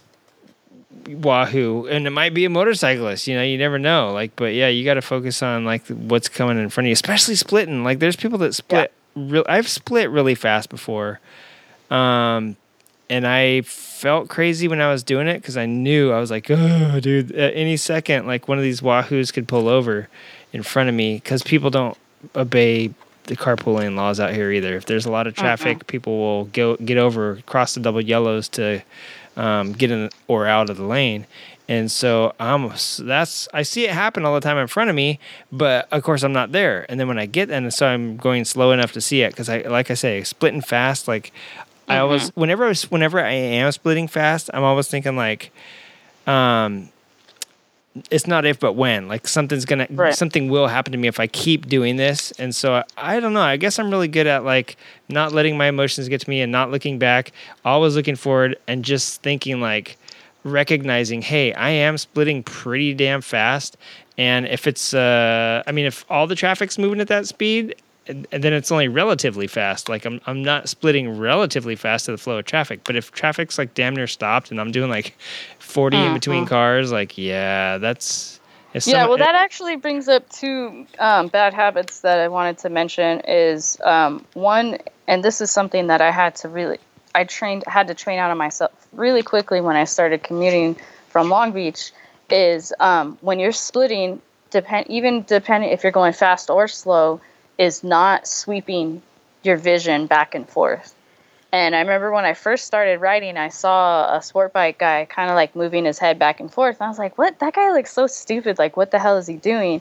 And until I started commuting frequently long distance, I was like, oh, I get it now because you never, like you said, you never know who's going to jump in front, who someone's going to do something stupid, there's going to be something on the road, whatever. Um, so always sweeping back and forth. And then the, the second one, which is I've done, think, twice, and I hate to admit it, but I've almost cut a rider off when I went to split into the far left lane Oh yeah, because I didn't take enough time to look behind me. yeah. And that's a really big one for motorcyclists because that's something that we do to other motorcyclists. Yeah. Uh, and- that was a point I was gonna make. Is like I the only time I ever look behind me is when I'm checking my blind spots to make sure it's safe to get into another lane, and that's like, sure, motorcycle mirrors are great, but let's face it, they're you're already out there in the open air. Why not just move your head a little bit? So that is the Yeah. one time where I will. If it's not blatant in my mirror that hey, there's somebody there, then I'll check to make sure there's nobody there. And especially because motorcyclists are so fast, when you're getting onto the freeway, you can get on and get over to that fast lane way faster than any car because you can fit in between them. And in California, here we can share the lane. Um, so yeah, you can get over there really quick. And so zipping on over, I always do check that. And that's the one thing when I'm about to split. That is the one thing I check. I'm so uh, conscious of that. Like, I don't want to be like jumping in right when there's like a, a bunch of bikes coming down the thing, and like we we're the buffoons now. Like, there's four bikes down because one idiot didn't look before he got Yep. in. But yeah, no, it's easy. I mean, it's easy to when you're in a hurry and when you're commuting and in a um, situation. Because see, this whole conversation we're having right now, I feel like is based on what you shouldn't do in typical situations. And it's really hard for me to talk to you about this because I know that you're not in a typical situation. You've had a lot of. Um, here, one thing I'll say before uh, we go on any further too is that when you don't, uh, when you are commuting all the time and when you are used to this crazy traffic, because when I was down by your house, oh my god, I was so vigilant. I felt like it, it is. I was like, no wonder she got hit like down here. Traffic is pretty crazy, so I was super vigilant. You know what I mean? And I was like giving cars like a three or four second following distance. You know, like I didn't want to get behind. And, and then other cars are like, oh, I'm gonna get in that space, so I just back off again. I was riding kind of like a grandpa, just because I was like, dude, it's nuts. And if you don't ride like a grandpa, you're gonna get in a crash, right?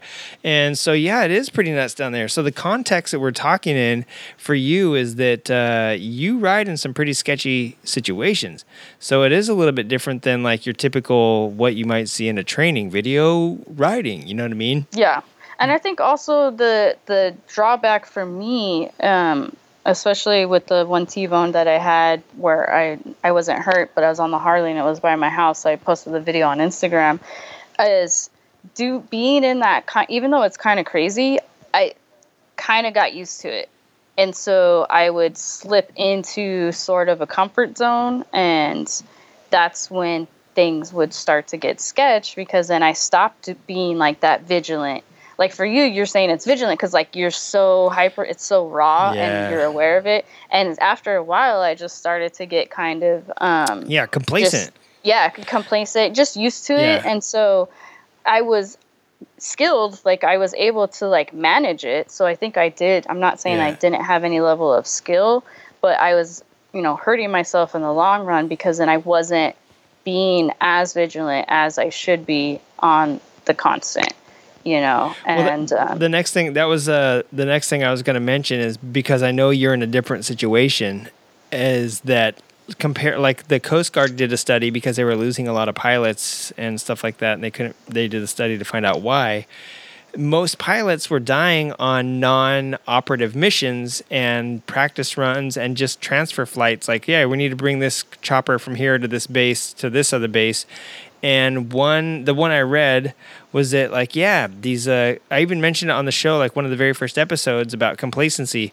The um you know these guys were riding or uh, flying their chopper just from transferring to base to base or to go get fuel or something. And they're coming back and there's some kids on the ground so they're waving at the kids and the families down below.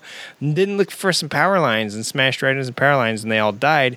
And it's like they would have never done that on a mission. On a mission you're so focused and you're and it like you're saying it's so raw and you're so vigilant that there's hardly ever any um any casualties during a mission, even when you're against like enemy troops.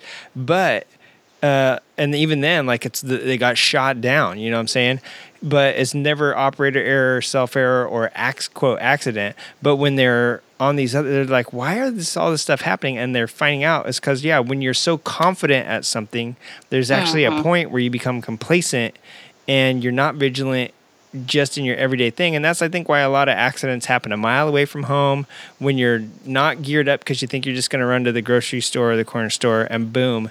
Um, it's because of that stuff like that, you know? Yeah, and I think one of the things, because I, like I've said before, I've taken um, a, a couple of the MSF safety riding courses, which I highly recommend. I think all riders should take them. And one of the the striking things that I took away from, I think it was, I don't remember if it was the first or the second one, but they were saying like the the number of accidents based on age and then um, length of time riding, like as far as experience level. And like, so younger people are more likely to get into a crash. But then, like, after about five or six years, I believe, something like that, don't quote me on the numbers, there was another spike because you start to get used to just riding. You know, you start, like you said, you start to feel like, oh, you know, I got this un- uh, under control. And so then that's where um, things Right. start to, to happen. the you know, intermediate yeah the intermediate spike happens probably and yeah, Yeah. you get into all sorts of stuff there yeah that's interesting to think about because um, i've never taken an advanced rider course but i did i did take just like a it wasn't even like the basic rider course because we didn't get like a certificate to take to the dmv but i took this one just like riding motorcycles course you know? Passed it crashed right after like the week after and, and i was like oh my god because like yeah you weren't ready you know? Like um and then i don't know i haven't i have been hit by a car but um i haven't crashed crashed after but also uh i'm not one of those people that goes out and like thinks like yeah or or sells my bike and gets a new bike and is like yeah now i'm gonna go rip this you know what i'm saying? Like that might i wonder if that's why there's this bike too. I wonder if they can correlate it to like you know you're going from your 250 or 300 cc or a 650 up to a thousand you know or you're going from a 3000 to six uh, or 300 to 650 i wonder if they can like if they did any of those correlations or if they just went like by crash numbers and this person crashed you know if they just did that. Because that would be interesting to see if that's what it is. Like you're kind of like learning again you know what i mean? Or or mm-hmm. you feel overconfident and you get a better performing machine and you basically just out Yeah, well, I mean, just as an anecdotal example, when I I traded in my 883 um, Sportster and got the 1200, and just the pulling out of the dealership parking lot, I wasn't used to the throttle response. And even though Yeah. it's not that much of a bump, but I almost like got into an accident just leaving the damn dealership. did a you know, 'cause- coolie out the out the driveway. Well, just because you know I saw some cars coming, and then I just like hit the throttle, and it's just like, oh, I was lucky. You know, it was a very close call, but just even then, you know, I think that there was still there is a learning curve. It's like, Like Ashley says, did you have to hit the throttle? Couldn't you have just like rolled on slowly or just man. waited? Yeah.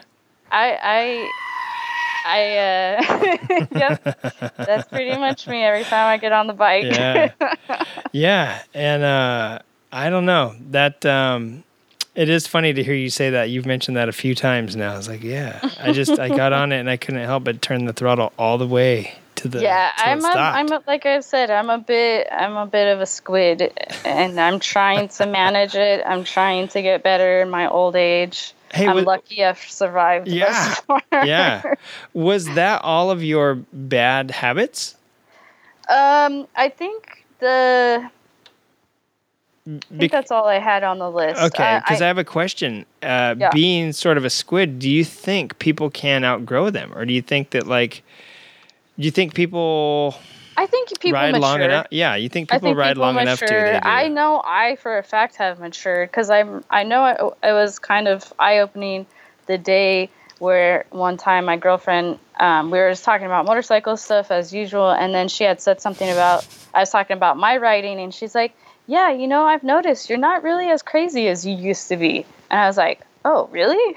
like, so I think over time I have been trying to regulate myself. And I've said this before like, I care about my girlfriend. I don't want her to have to deal. I hate that she has to deal with the aftermath of this current accident. I feel really guilty about it, you know, and I wouldn't want her to deal with anything more serious. And so, having that in my brain, you know, when I do get back on that motorcycle, I, I'm already planning on taking a refresher course on safety riding um, and just really just managing it to the best of my ability.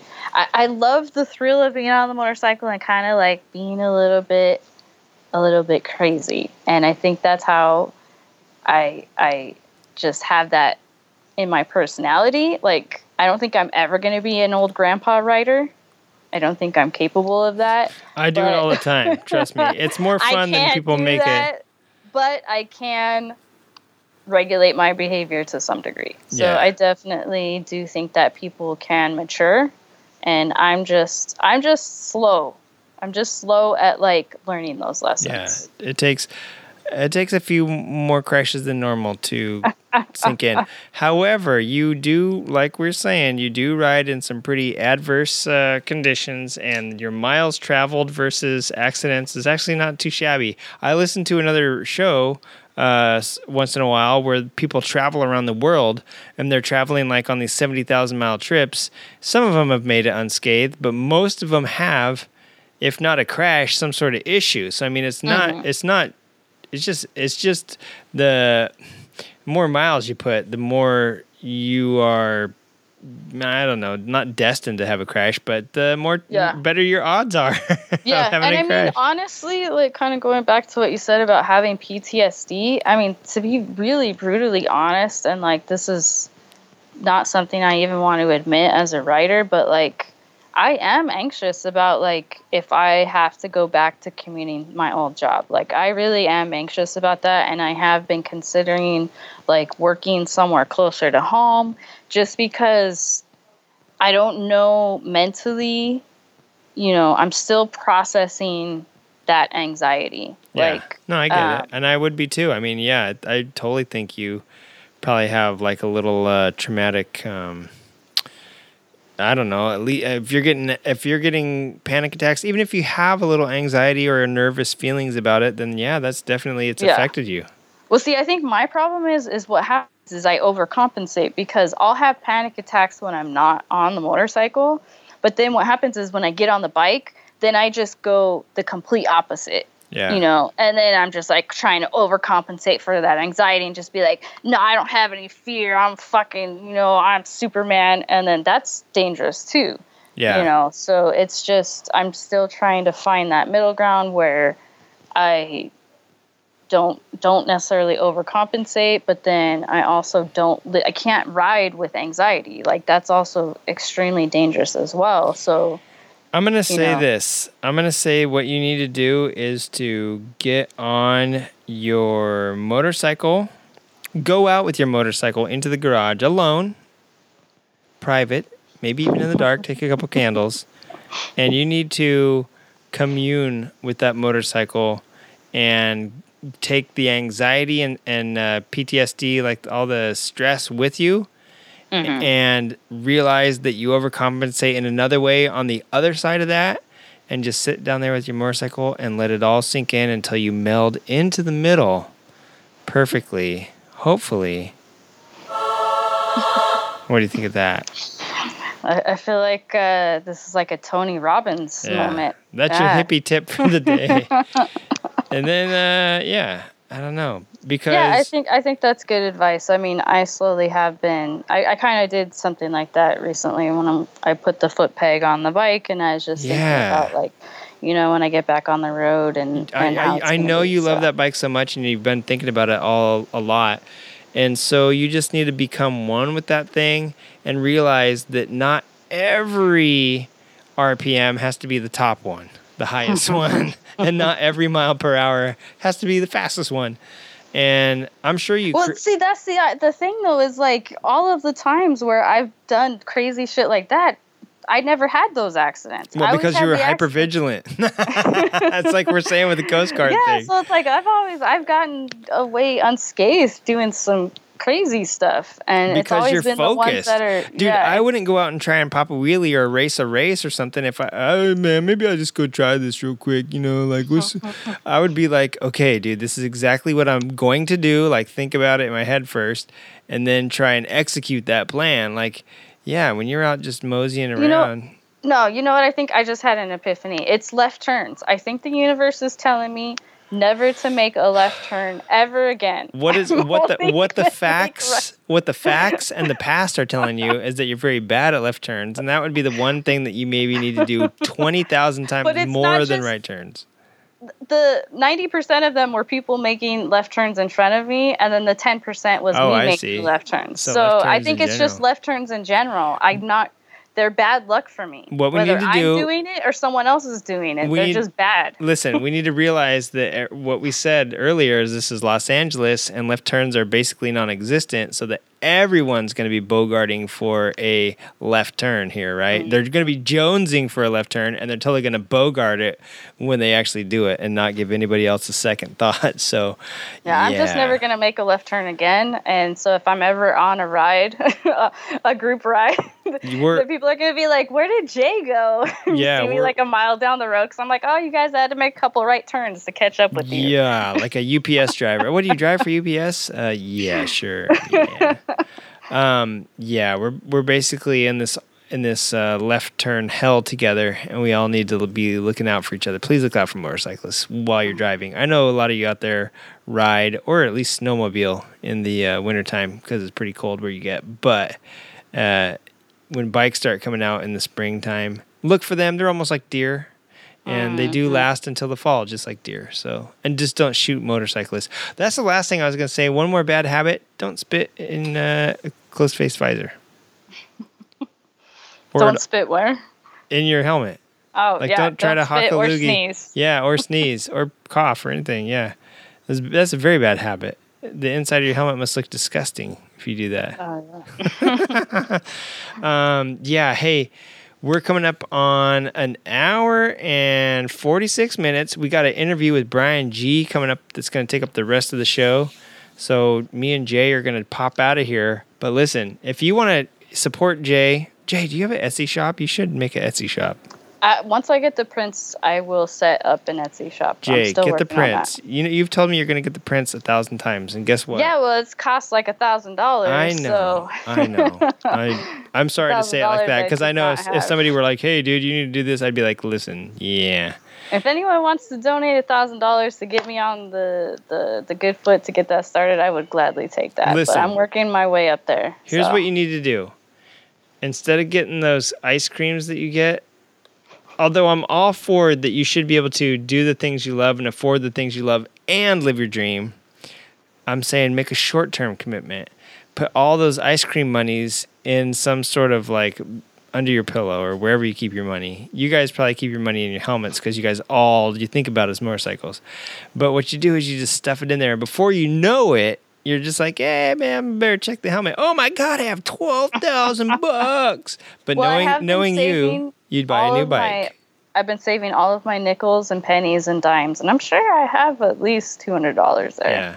So I'm just Buy- gonna keep those. Make one print, sell it for five hundred dollars, and just keep doing that every you go. time. And pretty soon you'll have your thousand bucks that you can make a bunch of little prints with. Um, on that note, uh, Jay and I are going to bounce out of here. If you want to connect with Jay and get some artwork and support her bills, um, you can go to the underscore flying banana on Instagram. Yeah, and don't go back in time and listen to the other ones I said because they're probably wrong because you can edit your name in Instagram. um, if you want to check out Wigs and Wigs, I hope your dog, I hope your pupper is feeling better. I probably will have talked to you by now in real life um, by then. Um, but uh, yeah, I hope your pup's feeling better and I hope she makes a speedy recovery. Um, and we'll see you next week on the show. And um, if you want to check out his good stuff, give him a shout out. Tell Wiggs that you hope his dog feels uh, better. Hopefully, by the time this comes out, everything has turned around and we're not giving him like RIP to the dog. But it's a Wig09 on Instagram. And also check out Field Initiative Knives on Instagram. All you folks out there that are waiting for the Sacramento Mile, um, give us a call. On, well, give us a call but also email us and let us know how it was. You can give us a call at 740-563-2858, ask for Jay, and leave her a funky message and uh, or some well wishes or whatnot. So yeah, you can call us there. You can also um, email the show anytime. And I know it's a little early. I know I'm throwing my uh, Christmas presents out here at the or the Christmas decorations out here when it's still Easter, but Spooky Spokes is just around the corner. It's in October, which doesn't f- feel like it's even remotely close. But check your calendars, and guess what? It's coming up sooner than you know. Yeah, August and September is all that needs to happen between now and October. So uh, a quick couple more months of riding, and we'll already be uh, one of my favorite times of year, spooky spokes. So yeah, and I'm super excited to talk to uh, Miranda from Ghost Biker Explorations on uh, our September 3rd show, so we can get geared up and get thinking about stuff before this year's Spooky Spokes. Um, Brian had a lot of good, cool stuff to say about that. So let's drop out of here and get into our interview with Brian. Jay, will I see you next week? No, Um, you're not. You're because you don't know when you're going to be able to put weight on your foot. yeah, I don't know. Uh, it's a touch and go. We'll see. Yeah. One of my favorite record labels, by the way, Touch and Go. All right, folks, that is it for me and Jay. We're going to hop into, we're going to listen to some crappy uh, rock music here and fade into me and Brian speaking blissfully over a wonderful Sunday afternoon. Slay Jay, Ciao. take it easy. Ciao. You get out of here with your ciao. All right, I'll talk to you next week. All right. Bye.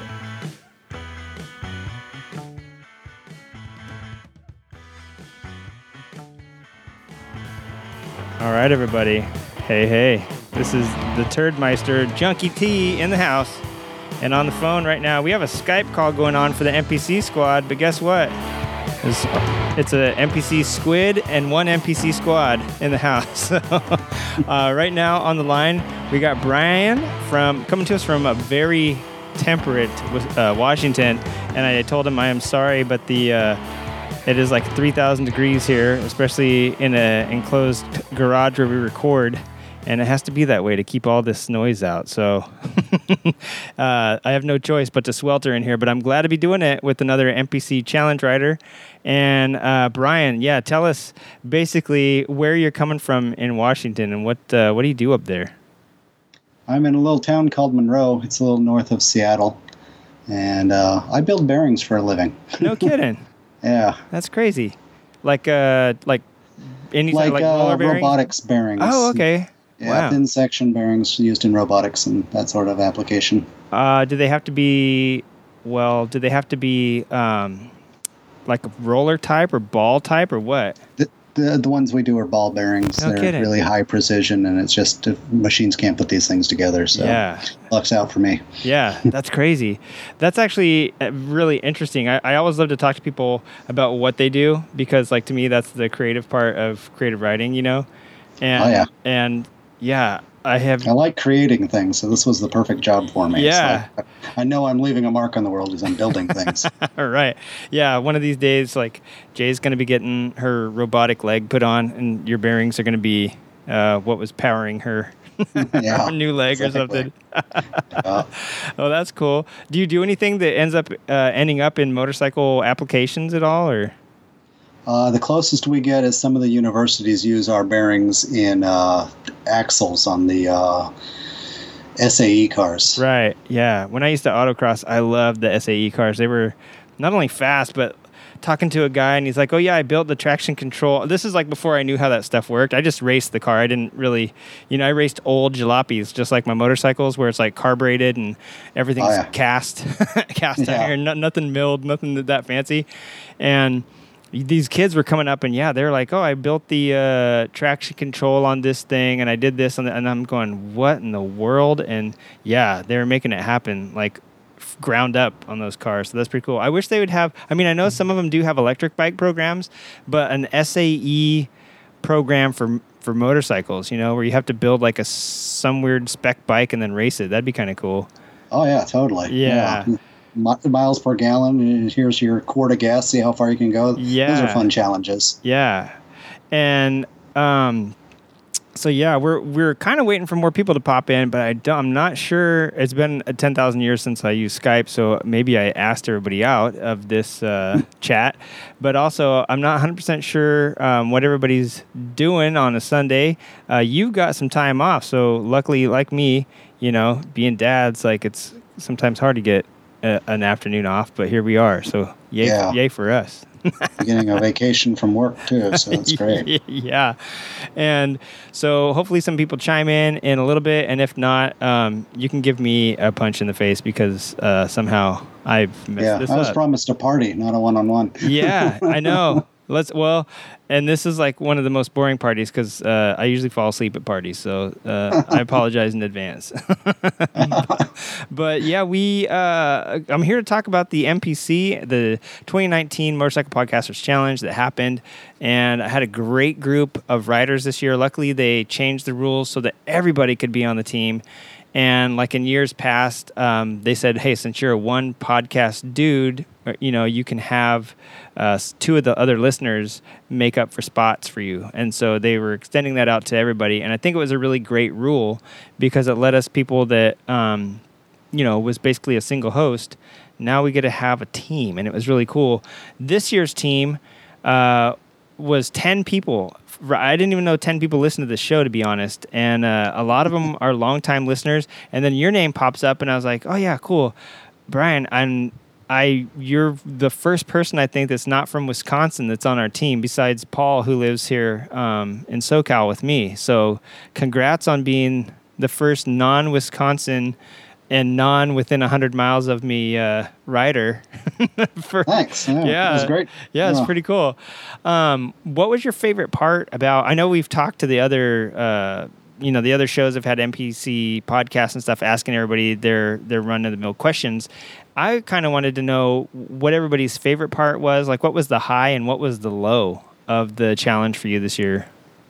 Uh, you know, th- those little uh, flash challenges, I really liked those, uh, especially go and find a kid's toy. Yeah. Um, th- those were pretty neat. Yeah, that was fun and and challenging. I have to say. Um, Yeah. The first year, I think that I remember them doing flash challenges. They did a uh, payphone challenge, and I was luck- luckily uh, lucky enough to have one right down the street that also worked. Because Yeah. I've I've seen them before, but they're you know trashed and like they don't work Yeah. anymore. And stand inside the box and use your cell phone. Oh my god! Yeah, yeah, exactly. I and I remember the days, man, when those things you you, you know you carried like a couple dimes in your pocket to call mom or something if you need a ride yeah. home. Or that a couple of years where pagers were all the rage. Oh, that too. Yeah, right.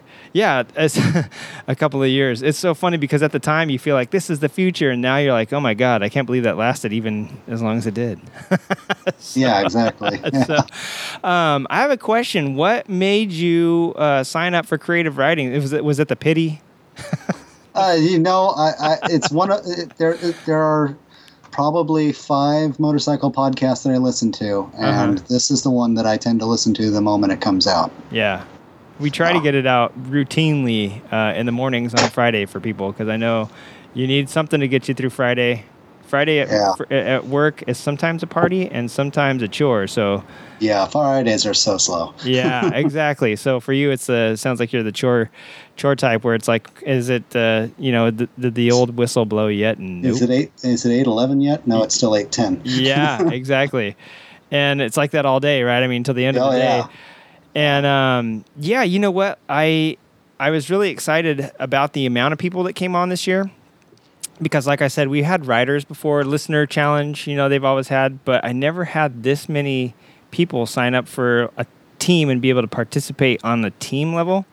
And so I was super super excited. And not only that, I um, I don't know. It just made me feel like, wow, there's there's people all over getting ready to do some really dumb stuff for potentially just bragging rights of a trophy, right? Exactly, And, yeah. yeah. And so when I started listening to everybody else's shows, and and normally it's like, oh yeah, man, we rode this far, we rode this far, and I'm thinking I was gonna do some funny videos and like do some f- make it fun this year.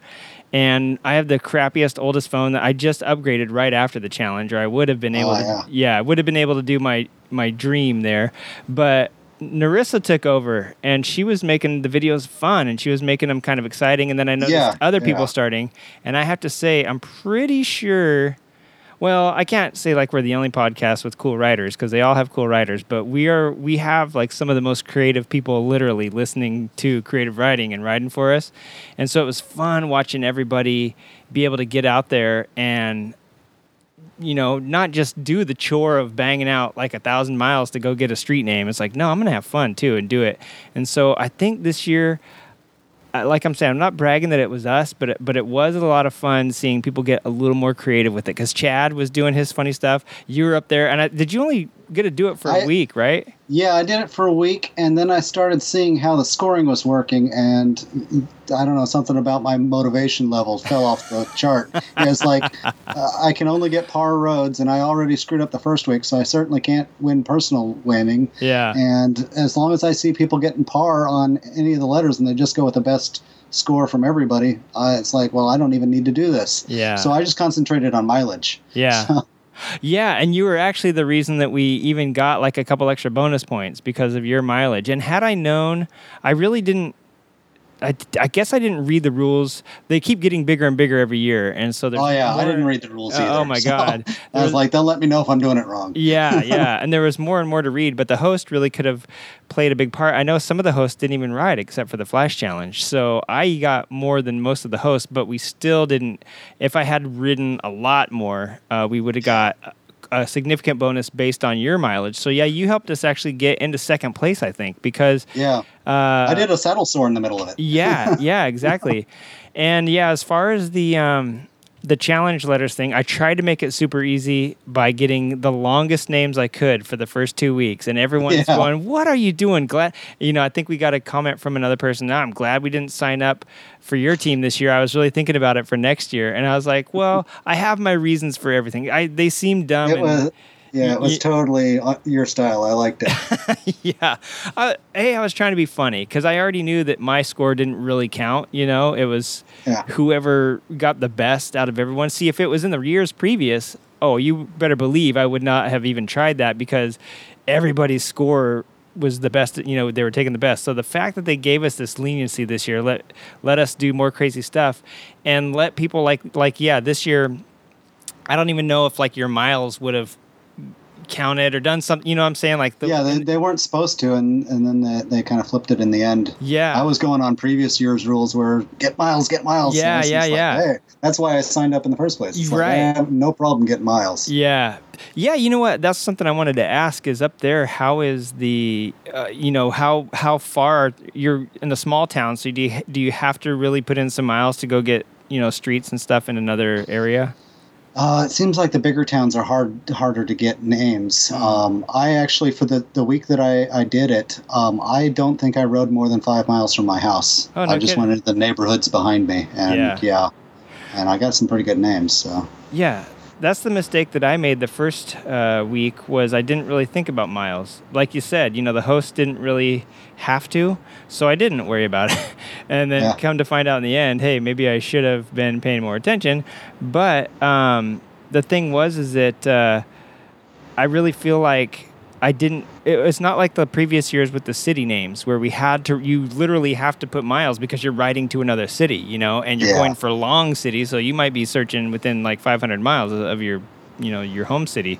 So I, I do feel that's one thing that I think when we got in the roundtable with um, John the last time, we said, you know what, maybe keep this lower scoring Uh, because I really like that better than the long scoring. Long scoring, Yeah. people start to try and like bend the rules everywhere. When you do it low scoring and you just go with the, you know, it doesn't count avenue, it doesn't count street, whatever, just the name. When you do a Yeah. town like that, I could see people getting some I- serious miles to get lowest scores. You know? yeah, and I wanted to, uh, you know, and I put it at the end for the uh, the survey. I've, I had a great suggestion, at least in my opinion, it's a great suggestion.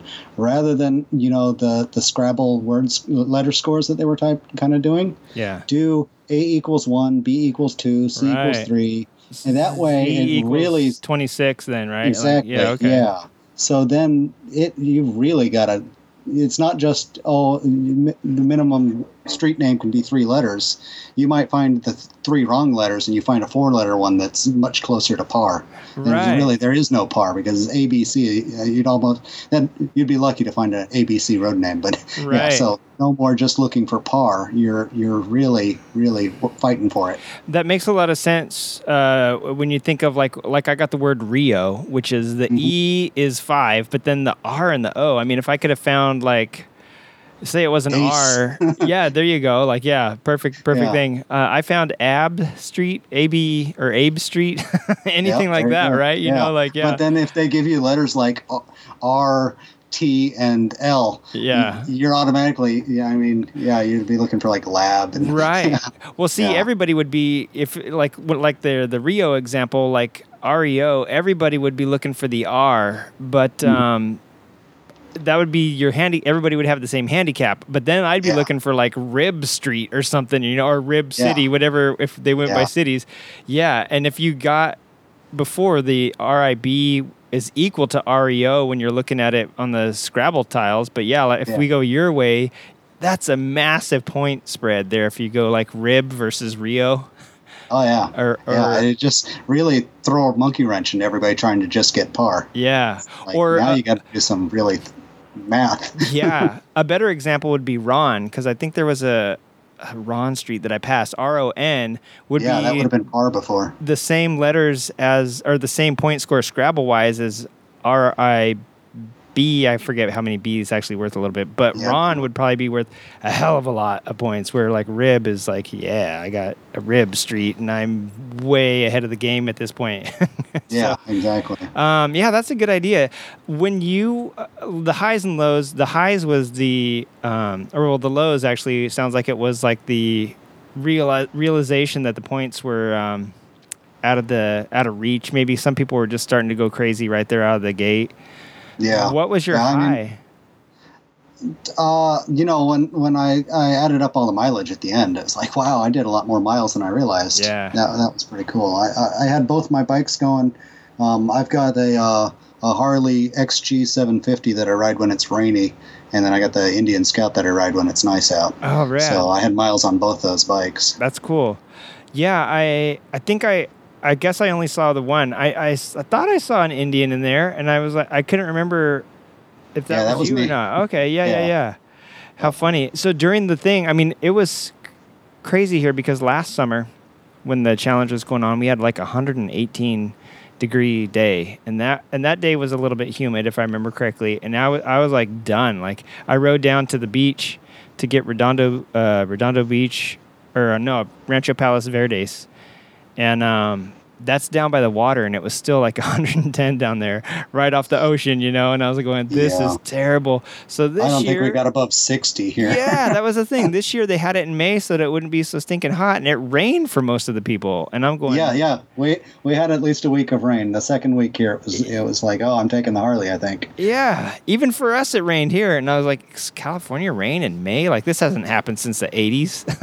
so yeah. it was crazy. It was um, one of the legitimately wettest winters we've had, I think, since like n- since I can remember. It was like like early '90s, like '93 for sure, and I think maybe '94. It was like the quote El Nino year where we got a really like wet, uh, really hard, hard and wet. Um, winter thing coming from like the south like the tropical storms brought up all this basic uh, water from tornadoes or something that was happening down there and we just it killed us up here it was like flooding all over and then it dried up for like 20 years 30 Yeah. and now holy cow here it is again wow i don't remember a winter being quite this wet um, and and late into the year. You know, May. It's even when we had really bad winters, it was pretty much done by May. So yeah, that that was pretty incredible to be riding in that stuff, and I really felt for the people in Wisconsin. But up there, I mean, if it only got up to sixty too, was it just cloudy the whole time or what?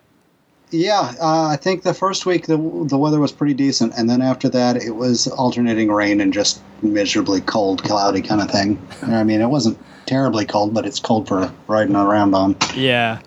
Um, so when you when we're talking about the MPC and, and all the fun we we had and you know aside from the aside from the actual challenge and all the rules and all that great stuff, um, what did you what did you like about the challenge? Like, was it the was it getting out or just having a reason to ride instead of just saying, ah, I think I might go for a ride? Was it like, hey, there's this competition right now that I'm a part of, and there's a legitimate reason to ride, uh, even if it's just for bragging bragging rights, right? Like, there's still Yeah, a fun totally. reason to get It- out. It felt like a scavenger hunt with those street names. It was like, oh, I got to go find this street name. Okay, there it is. Now I got to get a picture of me in front of it. And I was only submitting pictures, but I really enjoyed some of the videos that people were posting. They were a lot of fun. Yeah, yeah, they were definitely pretty cool. And and like I said, I think if everybody, if we had, it would be so fun to have a camera crew go out with like one or two people from each team and just get some funny like documentary style. It would, I think, would really make a fun, um, like challenge. You know, kind of shed some light on this thing and how fun it is. And it's it's growing slowly, but that's great because like the last year when it grew, it grew by like double in one year and there was a lot of problems last year so i'm glad that even though it's getting bigger and it's growing more that it is staying fun and it is staying to the point where it is still growing so more people you know people are interested in getting out there and riding which is what it's all about. Um, so this year i was excited because uh, when you go to get a town it's one thing. You, all you have to do is stop in front of the town sign you know, you go to Las Vegas and there's a trillion people in front of the welcome to Vegas sign. You just you would blend right in. But when you go to the some of the towns like around here, you could go to City Hall or a library, you still don't stand out. But when you're in front of someone's house getting these street signs, like you're Yeah, a- exactly. You're on a I got him peering out the windows. Going, Yeah. What is he doing? Yeah, did you get a couple did you get any funny looks or did you feel like a I- stalker when you were out there doing some of this stuff? I certainly got some funny looks. uh, nobody came up to me and was like, "Why are you setting up a tripod?" and "Why are you standing on your bike?" And yeah, yeah. There was a there was one street that I went to, and I think everybody had that same uh, basic, you know, kind of sentiment. Is that yeah, I did feel you know everyone's looking at me. There was gawkers for sure, uh, people trying to figure out what the heck's going on. What's this crazy person doing? But um, there was a street that I went to that was the only one sign because it was a T intersection, Oh, yeah. and Yep. and it kind of looped the street. Had like rounded where it loop, kind of circles back to the main street. So there was really only one sign that had the name of the street, and there just happened to be like a kid's birthday party and a, a bajillion cars like on that street right at that intersection. And so I parked like right in front of the sign between two cars where just the motorcycle would fit, so you could see it and the sign. Uh-huh. And all these people are coming out to their cars, going, "What is this creep doing?" and and this is when it was warming up. So like, what's this creep doing in like full gear, like you know, blacked out helmet, taking Yeah. taking this picture in front of our house? It kind of looked like I was taking a picture of the house. So then I like was really obvious, like holding the phone up to the sign, like, "Hey, look!" I'm like, but that's even weirder, you know. Like I feel like sometimes Yeah. that was even weirder. Uh, that's one of the things I really like though about this year is that you kind of had to. Um, if you didn't want to feel like a creep, you kind of had to be sneaky, and Yeah. and uh, that was I something. just left my helmet on. It gave me a sense of an- anonymity. right right and so if you you know i didn't know is that a was that a highlight was that a low light was that just uh it, it was what it was Uh, that was a highlight. I enjoyed it. yeah yeah no it was it was definitely uh a little more challenging to to do some of those things. You know when you're in front of a big city sign that they try to make as big as possible it's one thing but when you're in the dark like i did a lot of night rides so Yeah, when yeah, you're I in saw the that. when you're in the dark trying to get a picture of a sign and lights start coming yeah creeper what's this dude doing out here on a motorcycle? Like all the whole neighborhood's asleep pretty much and you're out there doing this uh taking pictures of our sign and you know it looks like i'm casing the neighborhood or something so. Yeah. but yeah i think that was a pretty fun that was actually one of the fun things because when you're in front of a city sign it's so big you just you know it's easy. You just stop and take a pic. When you're in front of a street sign and it's so tiny there's all the space in the photo and i think everybody was doing their best to like ham it up and like make it interesting. And um, like i was saying chad was doing like a whole historical thing on every time he took a picture so i i, I thought that that was pretty funny and i really think that it people did kind of get into it more than they have in the past with the towns. Then again, I think maybe being fourth year, people are like finally easing into it and like becoming less uh for you know, like for me, obviously it wasn't as much of a cutthroat challenge. I almost didn't enter this year because last year we were so um sure that we were going to get w- better than third. You know, we were thought we were going to be climbing up the ladder, and then last year we fell way back, and I was like, man, that is so crazy. Yeah, it seemed like when I joined, uh, I, I don't know if it was you that posted and was like, "Oh, I guess we'll do it this year." yeah, that was probably it had to be me. And Yeah. that's the thing is like last year at the end, I think because Paul and Chris and I were the were the team, you know, Oh, yeah. and uh, I think we felt a little bit discouraged. So I'm kind of happy they made all these changes that they made, and Yeah. Uh, I think it really invited a lot of people in and made it riding more accessible to everybody. And so that's Yeah. what it, that's what it's all about. And that was what it was really, you know, the fun part of watching everybody from a like a captain's quote perspective was being Yeah, able to yeah. do it that way this year and not be so busy myself trying to plan out everything that I don't get to i- include. That was, you know, one of the things that um, Chris and, and, and Paul and I had to do too is that your mileage didn't count if you didn't submit a letter. So that was uh, the other part of the strategy was that uh, you know we Chris had some really not so good letters because we have all these uh, Spanish names out here in SoCal, thanks to the missionaries and all that great stuff and the the missions and all the crazy uh, cities that pop up around them. Um, tend to have like rancho blah blah blah blah you know and and then or lagu laguna blah blah blah blah you know so we have all these great uh, suffixes due to the naming com- complexes but w- back there he didn't have as many good ones you know? And so Yeah. what had happened was ours were scoring way more than his but he was getting a lot of miles um, basically getting still doing on the uh, you know he had to travel quite a bit to get these city cities. And so the thing was is we took it we were like you know what? Like i will ditch my really good one that's only a couple points more than his because i want his miles to count and so the whole thing with this year is that i feel like it was a lot better that every it was just everybody for themselves but you're on a team. And so mm-hmm. it was it reminded me of like soccer basically where anyone on the team can score but everybody you know not ne- not necessarily everybody is going to have the same opportunities but at least we're all able to do like something you know?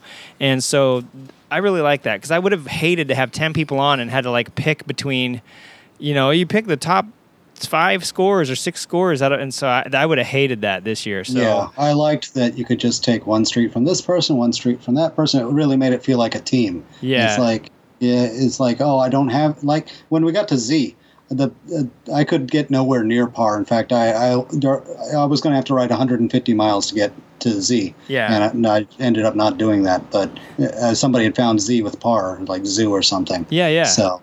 So I, I just sat back on that one, and it was Yeah. it was nice. Yeah, see, that's part of that's one of the things of this year is that made it uh, accessible because we are working as a big collective team, and and I just I, yeah, the previous years it, I feel like it took a lot more strategy and planning to get everybody included, and that you know, so that is like. Uh, for me, it was great just being able to not have to ride like a thousand miles.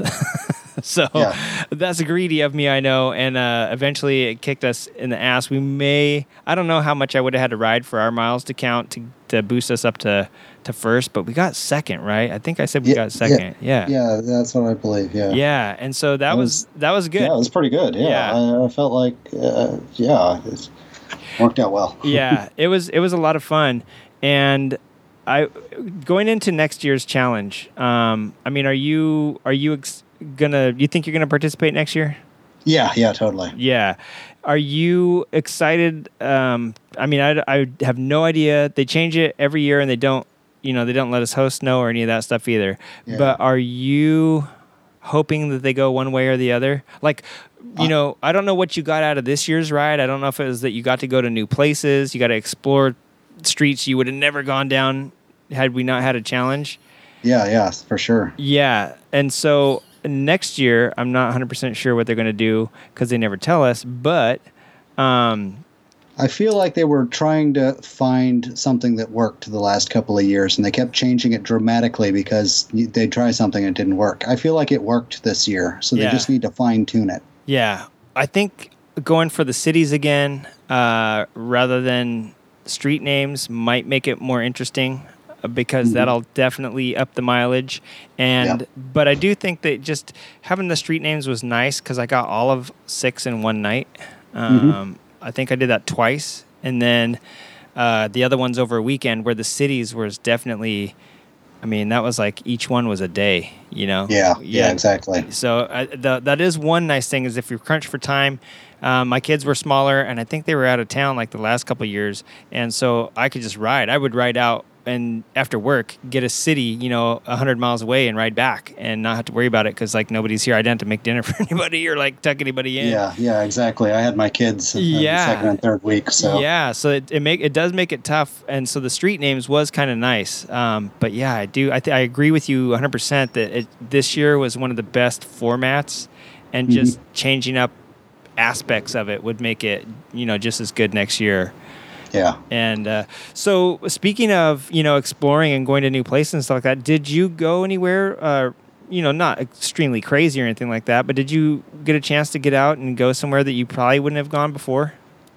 Uh, well, like I said, I just kind of did my neighborhoods, but I wouldn't have had any reason to go look around those neighborhoods without this challenge. So Right. I went down some, some, found some roads. I, it, but it's really it's just suburban neighborhoods. Yeah, and I definitely, I, I went to a couple different places that I wouldn't have gone to, but it's definitely not like cities. Like when you're going to a whole new city to get that particular city's name, and you have to end up at town hall somehow, or fire station and whatnot. Like it makes a big difference. Um, I really felt like I was exploring during those. so Yeah. that's that's one reason I would vote for bringing cities back, but keeping the format. And then yeah, just getting out. uh, uh, Was it tough for you to get out with the you know? But did you have to? Were you telling yourself in your head, "I've got the kids the next two weeks, so I definitely have to like make it count this week because I probably won't be riding uh, next two weeks." I had intended to get out with the kids, but then things got busy, and like I said, I did, the the motivation fell out for me. Yeah, and it's easy. I mean, that's easy. That's you know the same thing with me. Is that if if there's one thing that's maybe not looking like it's going to be, uh, I don't know, not you know, I don't have to have everything 100% going my way. But if there is something that's going to be like a significant like off-putting or you know like. This is kind of going to be more of a strain on the family for me to do this than than fun. Yeah. Then yeah, it does. It definitely uh, makes you think twice about it. And it's and when you're you know doing something like this that's that's kind of just for fun it's easy to kind of see where you know it's not not necessary it's not necessary that i go do this but it definitely is fun um, is there anything I, here's what my my thoughts are for the reason i wanted to ask and i was wishing we had more people on the call is i'm wondering when creative riding does stuff like spooky spokes or solstice slam should we incorporate some of this stuff into our challenges uh, like would you ride to a haunted place or would you ride to someplace scary uh, that you have had an experience at and like take a snap or like do a little video of it if it if that was your submission to uh, spooky spokes or or even for solstice Yeah. slam Even if I just, you know, try and get five cemeteries with your bike parked in front. Right. so that's what I'm, you know, I was wondering for this year, it's, coming up pretty quickly. And I was thinking maybe eh, I don't want to do too much and bite off more than I can chew and like try to organize an actual competition. But I was trying to think of something that we could test it out this year and see, like, yeah, like, hey, go. I know, I know. Sing Singsime went to the cemetery where Ed Gein's buried, you know, and he's, you know, one of the most famous uh, Wisconsin serial killers. So that would have been, you know, for me, that would have sufficed as a cool uh, uh, entry. And I think that actually last year, that's what his uh, his spooky spokes was. That's where he went for that, and he did a little story about it. And um, but yeah, getting the pick with it, and he sent me some uh, video of the area I think where the guy's house used to be or something like that. He did some crazy stuff, and I'm thinking, yeah, like this, like the challenge, flash challenges, whatever they are.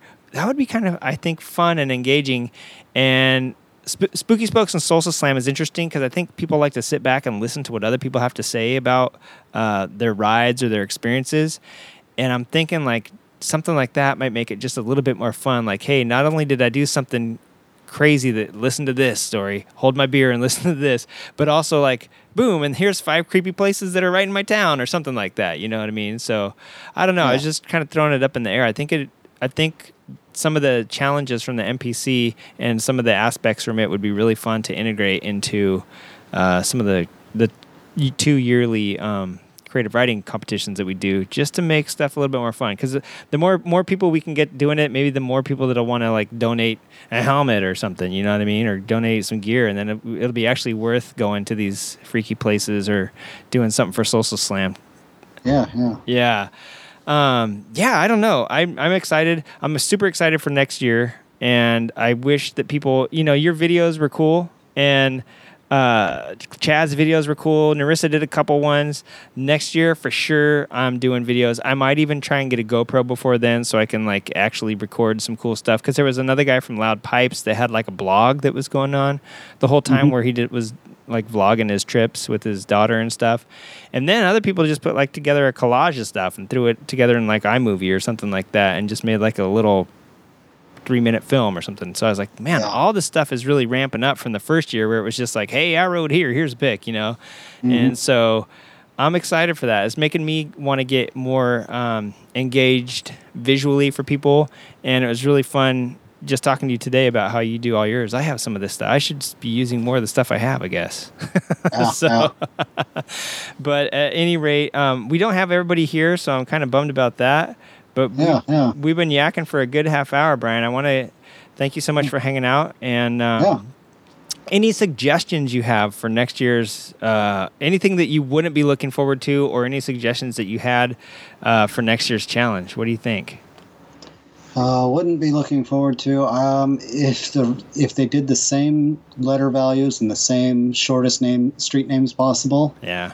I, I think I'd be like, oh, I'd pr- I'd do it again, but uh, it wouldn't. Uh, that's that's what I hope they don't do. Change something about that. yeah, yeah, for sure. And then, uh, what would make it? What would sweeten the pot? Like, what can the creative riding uh, motor podcasters group do that would just make it that much better? Like, what would you be like? Yeah, this is- Cash prizes. Oh shit! All right. Well, damn it. All right. Well, I'll start saving now, and uh, no more of those crummy gift bags. Right. No, I just have everybody buy in. Oh, you want to ride for us? It costs There you five go, bucks, but yeah. you get you get the if you win. yeah, there you go. The a pool for we'll do two pools, one for most miles and one for like lowest letter score. That's the nice thing you go. about having the admin do all that stuff is that you can track it and I could actually do that. So all right. Well, we're gonna. I think we're gonna cut our cut our call here. But Okay. I, I did want to say, hey, thank you so much for. yeah, um, thanks for having me. yeah, and next time, I uh, we're getting some calls in. A lot of people uh, are doing some Sunday activities. Lance is uh, repairing his wife's car. I think Jay might have been a little bit. She said she was to try and call in, but I think she might have got busy down there. Uh, uh, no secrets out. It might involve Jay and the banana though, but uh, and then also, um, yeah, everybody else that couldn't make it, let's do this. We'll plan. Um, we'll do some one-on-ones. Me and Brian got to talk one-on-one, so maybe throughout the year until next year's challenge, we'll do some one-on-ones, and then I'll stick them all together in a, in one single episode, Perfect. and uh, we'll see what everybody says and if some of our predictions come true and if some of our wishes come true. Yeah. so Cool. that would be the ultimate for me. And Brian, thanks so much for hanging out. Yeah, thanks for having me. It's been fun. All right, man. Talk to you later. Hey, everybody. This is some old school outro music. Haven't used this in a long time. Just want to tell you please leave us a review wherever you get us Stitcher, SoundCloud, iTunes, uh, Overcast, Pocket Cast, Podbean, all that great stuff. And write us creative riding podcast at gmail.com. We got some cool stuff coming out next week. Take it later.